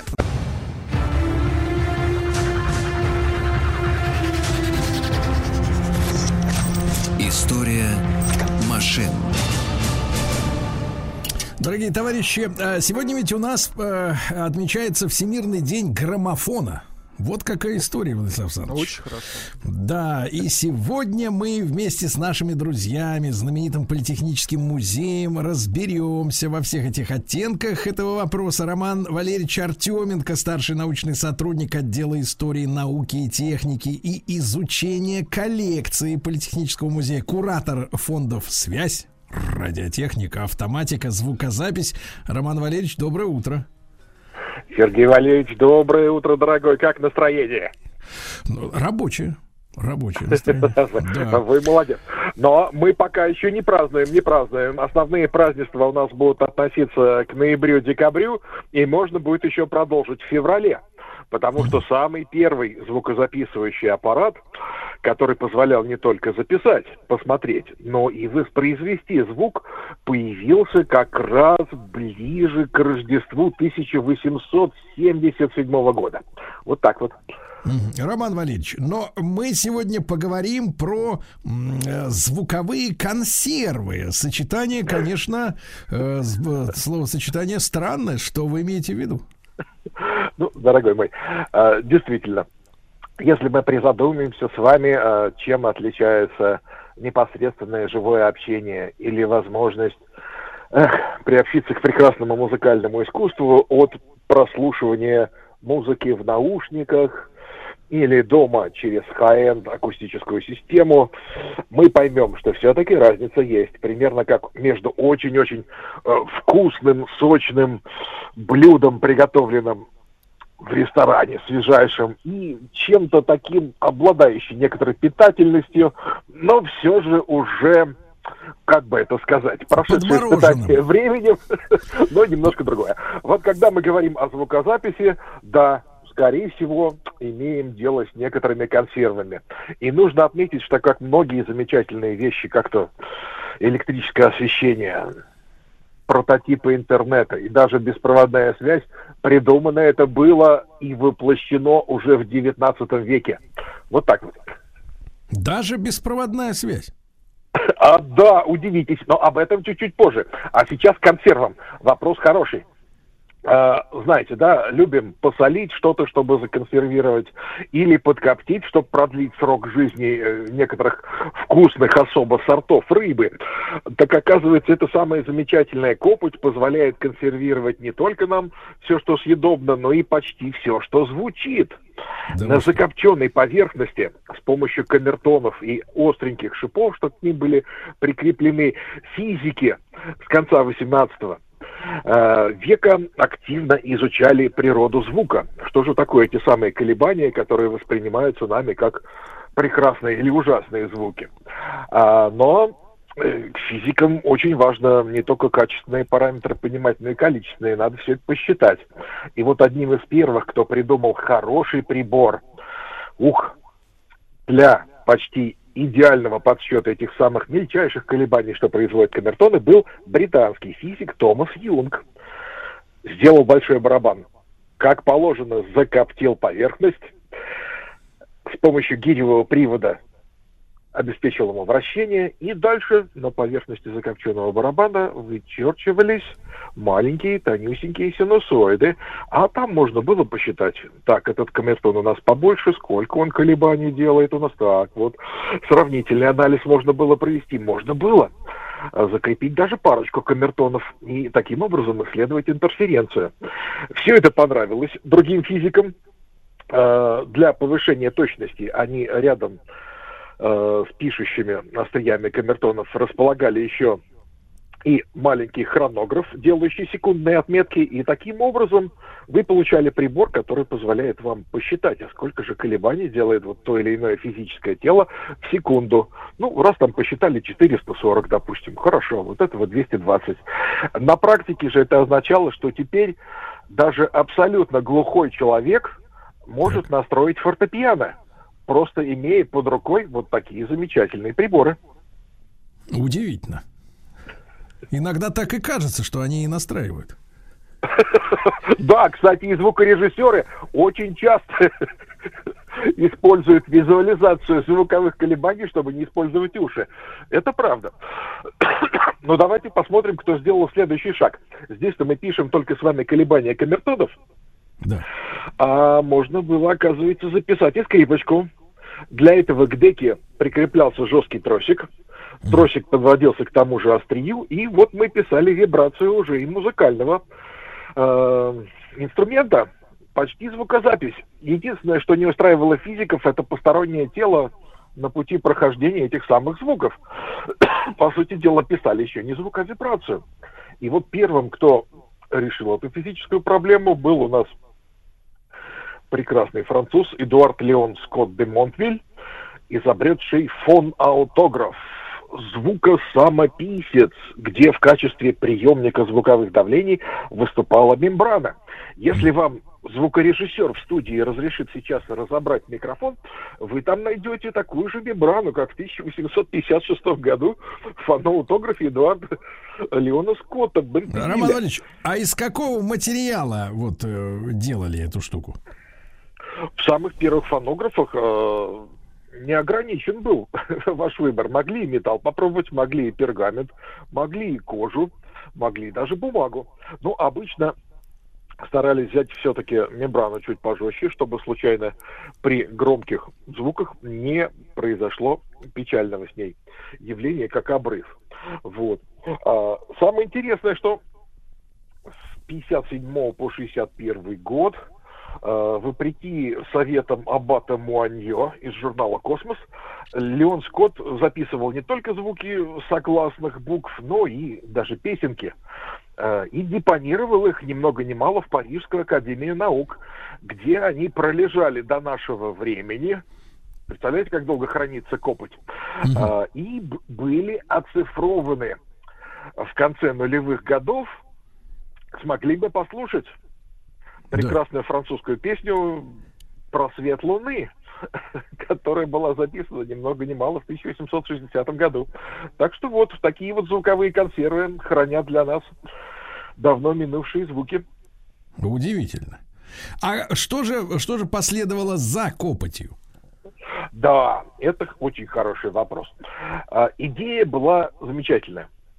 Сами понимаете, что как бы да, для изобретения э, записи в 1856 году, да, потребовалось еще там 150 с лишним лет, чтобы придумать воспроизводящий станок.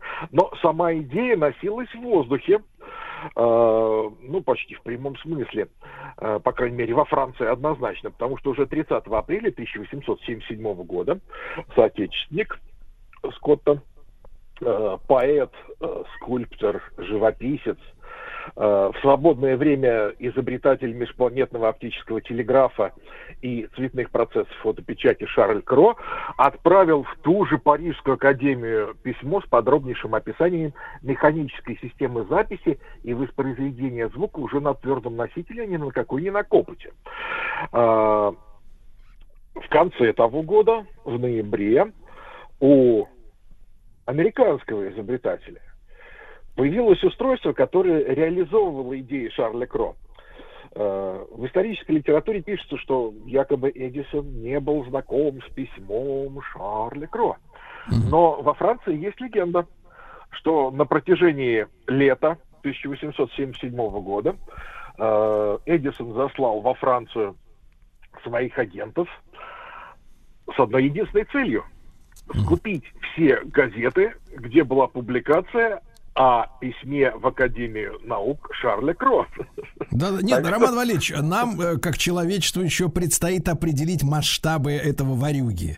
Потому что, э, сидя в патентном бюро, этот негодяй, э, значит, соответственно, тырил у настоящих изобретателей вот научную мысль со страшной силой, конечно. Нет, нет, нет, я бы не торопился. Почему? Потому что Томас Алва Эдисон это все-таки и наш изобретатель. Не случайно мы дали ему звание почетного академика Академии наук Советского Союза, а до этого не менее почетное звание почетного члена Русского технического общества. А, Мягко говоря, заимствования имели место всегда. И до патентного права, и после.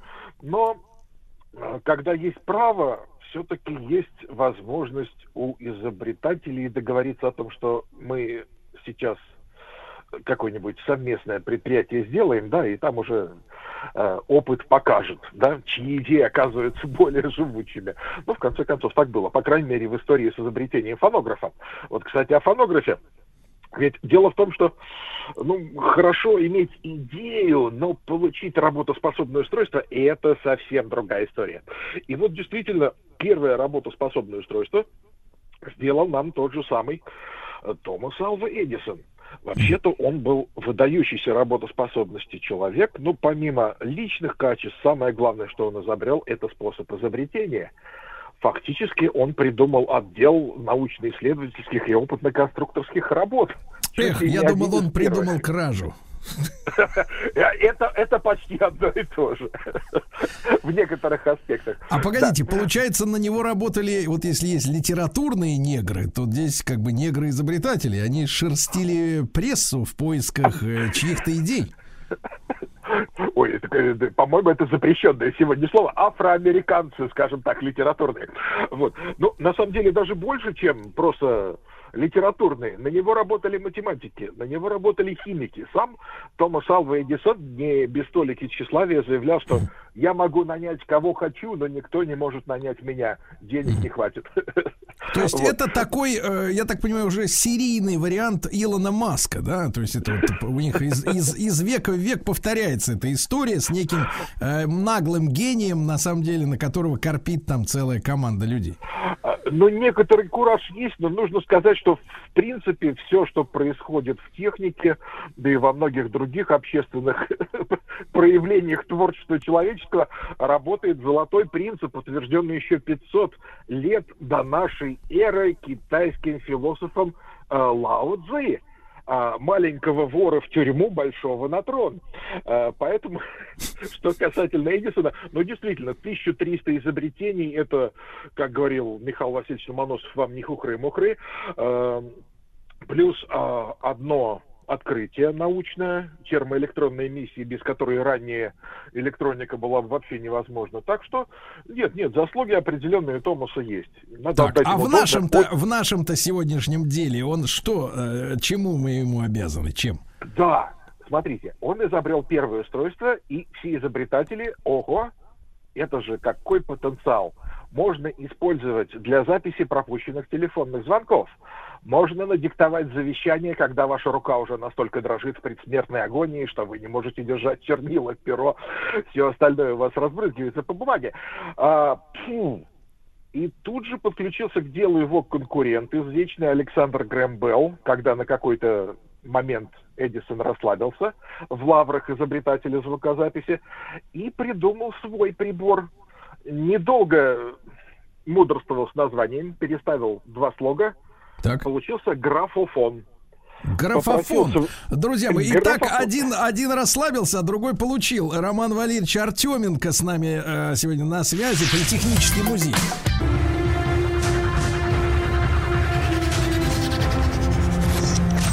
История машин. Друзья мои, так с нами Роман Валерьевич Артеменко, старший научный сотрудник отдела истории, науки и техники и изучения коллекции Политехнического музея. Мы сегодня говорим о фонографе и о всех ингредиентах звуковых консервов. Э, Томас Альва Эдисон, э, знаменитый, э, так сказать, изобретатель, назовем его так. Ну и, кстати, Александр Грэхэм был, мне кажется, лет 10, может быть, чуть больше назад всплыли официальные подозрения в краже телефонных технологий, да, его стороны. Ой, ну, как я уже и говорил, да, маленького в тюрьму, большого на трон. Все там было. Но вернемся к графофону. Александр Грэм Белл пригласил своего батюшку Мелвилла Белла, и тот на одной из первых записей процитировал красивым голосом «Я графофон, а мать моя фонограф». Ну, не знаю, что уж не понравилось тут Эдисона в этой фразе, то ли что у него из фонографа девушку сделали, которая родила графофон, то ли вообще задело, что конкурент там давний заявился еще по телефонной и телеграфной отраслям. Вот. Но надо отметить, что 1881 год, в котором началось активное исследование в области звукозаписи в лаборатории Александра Грэма Белла, был для него достаточно успешным, за исключением одного момента. А, он успел, да, как я уже говорил, изобрести беспроводной телефон, был очень окрылен успехом, там на расстоянии в несколько сотен метров безо всяких там шнурочков, проводочков, идеально четкая, слышимая речь. Более того, он использовал для передачи на расстояние, эх, световой поток.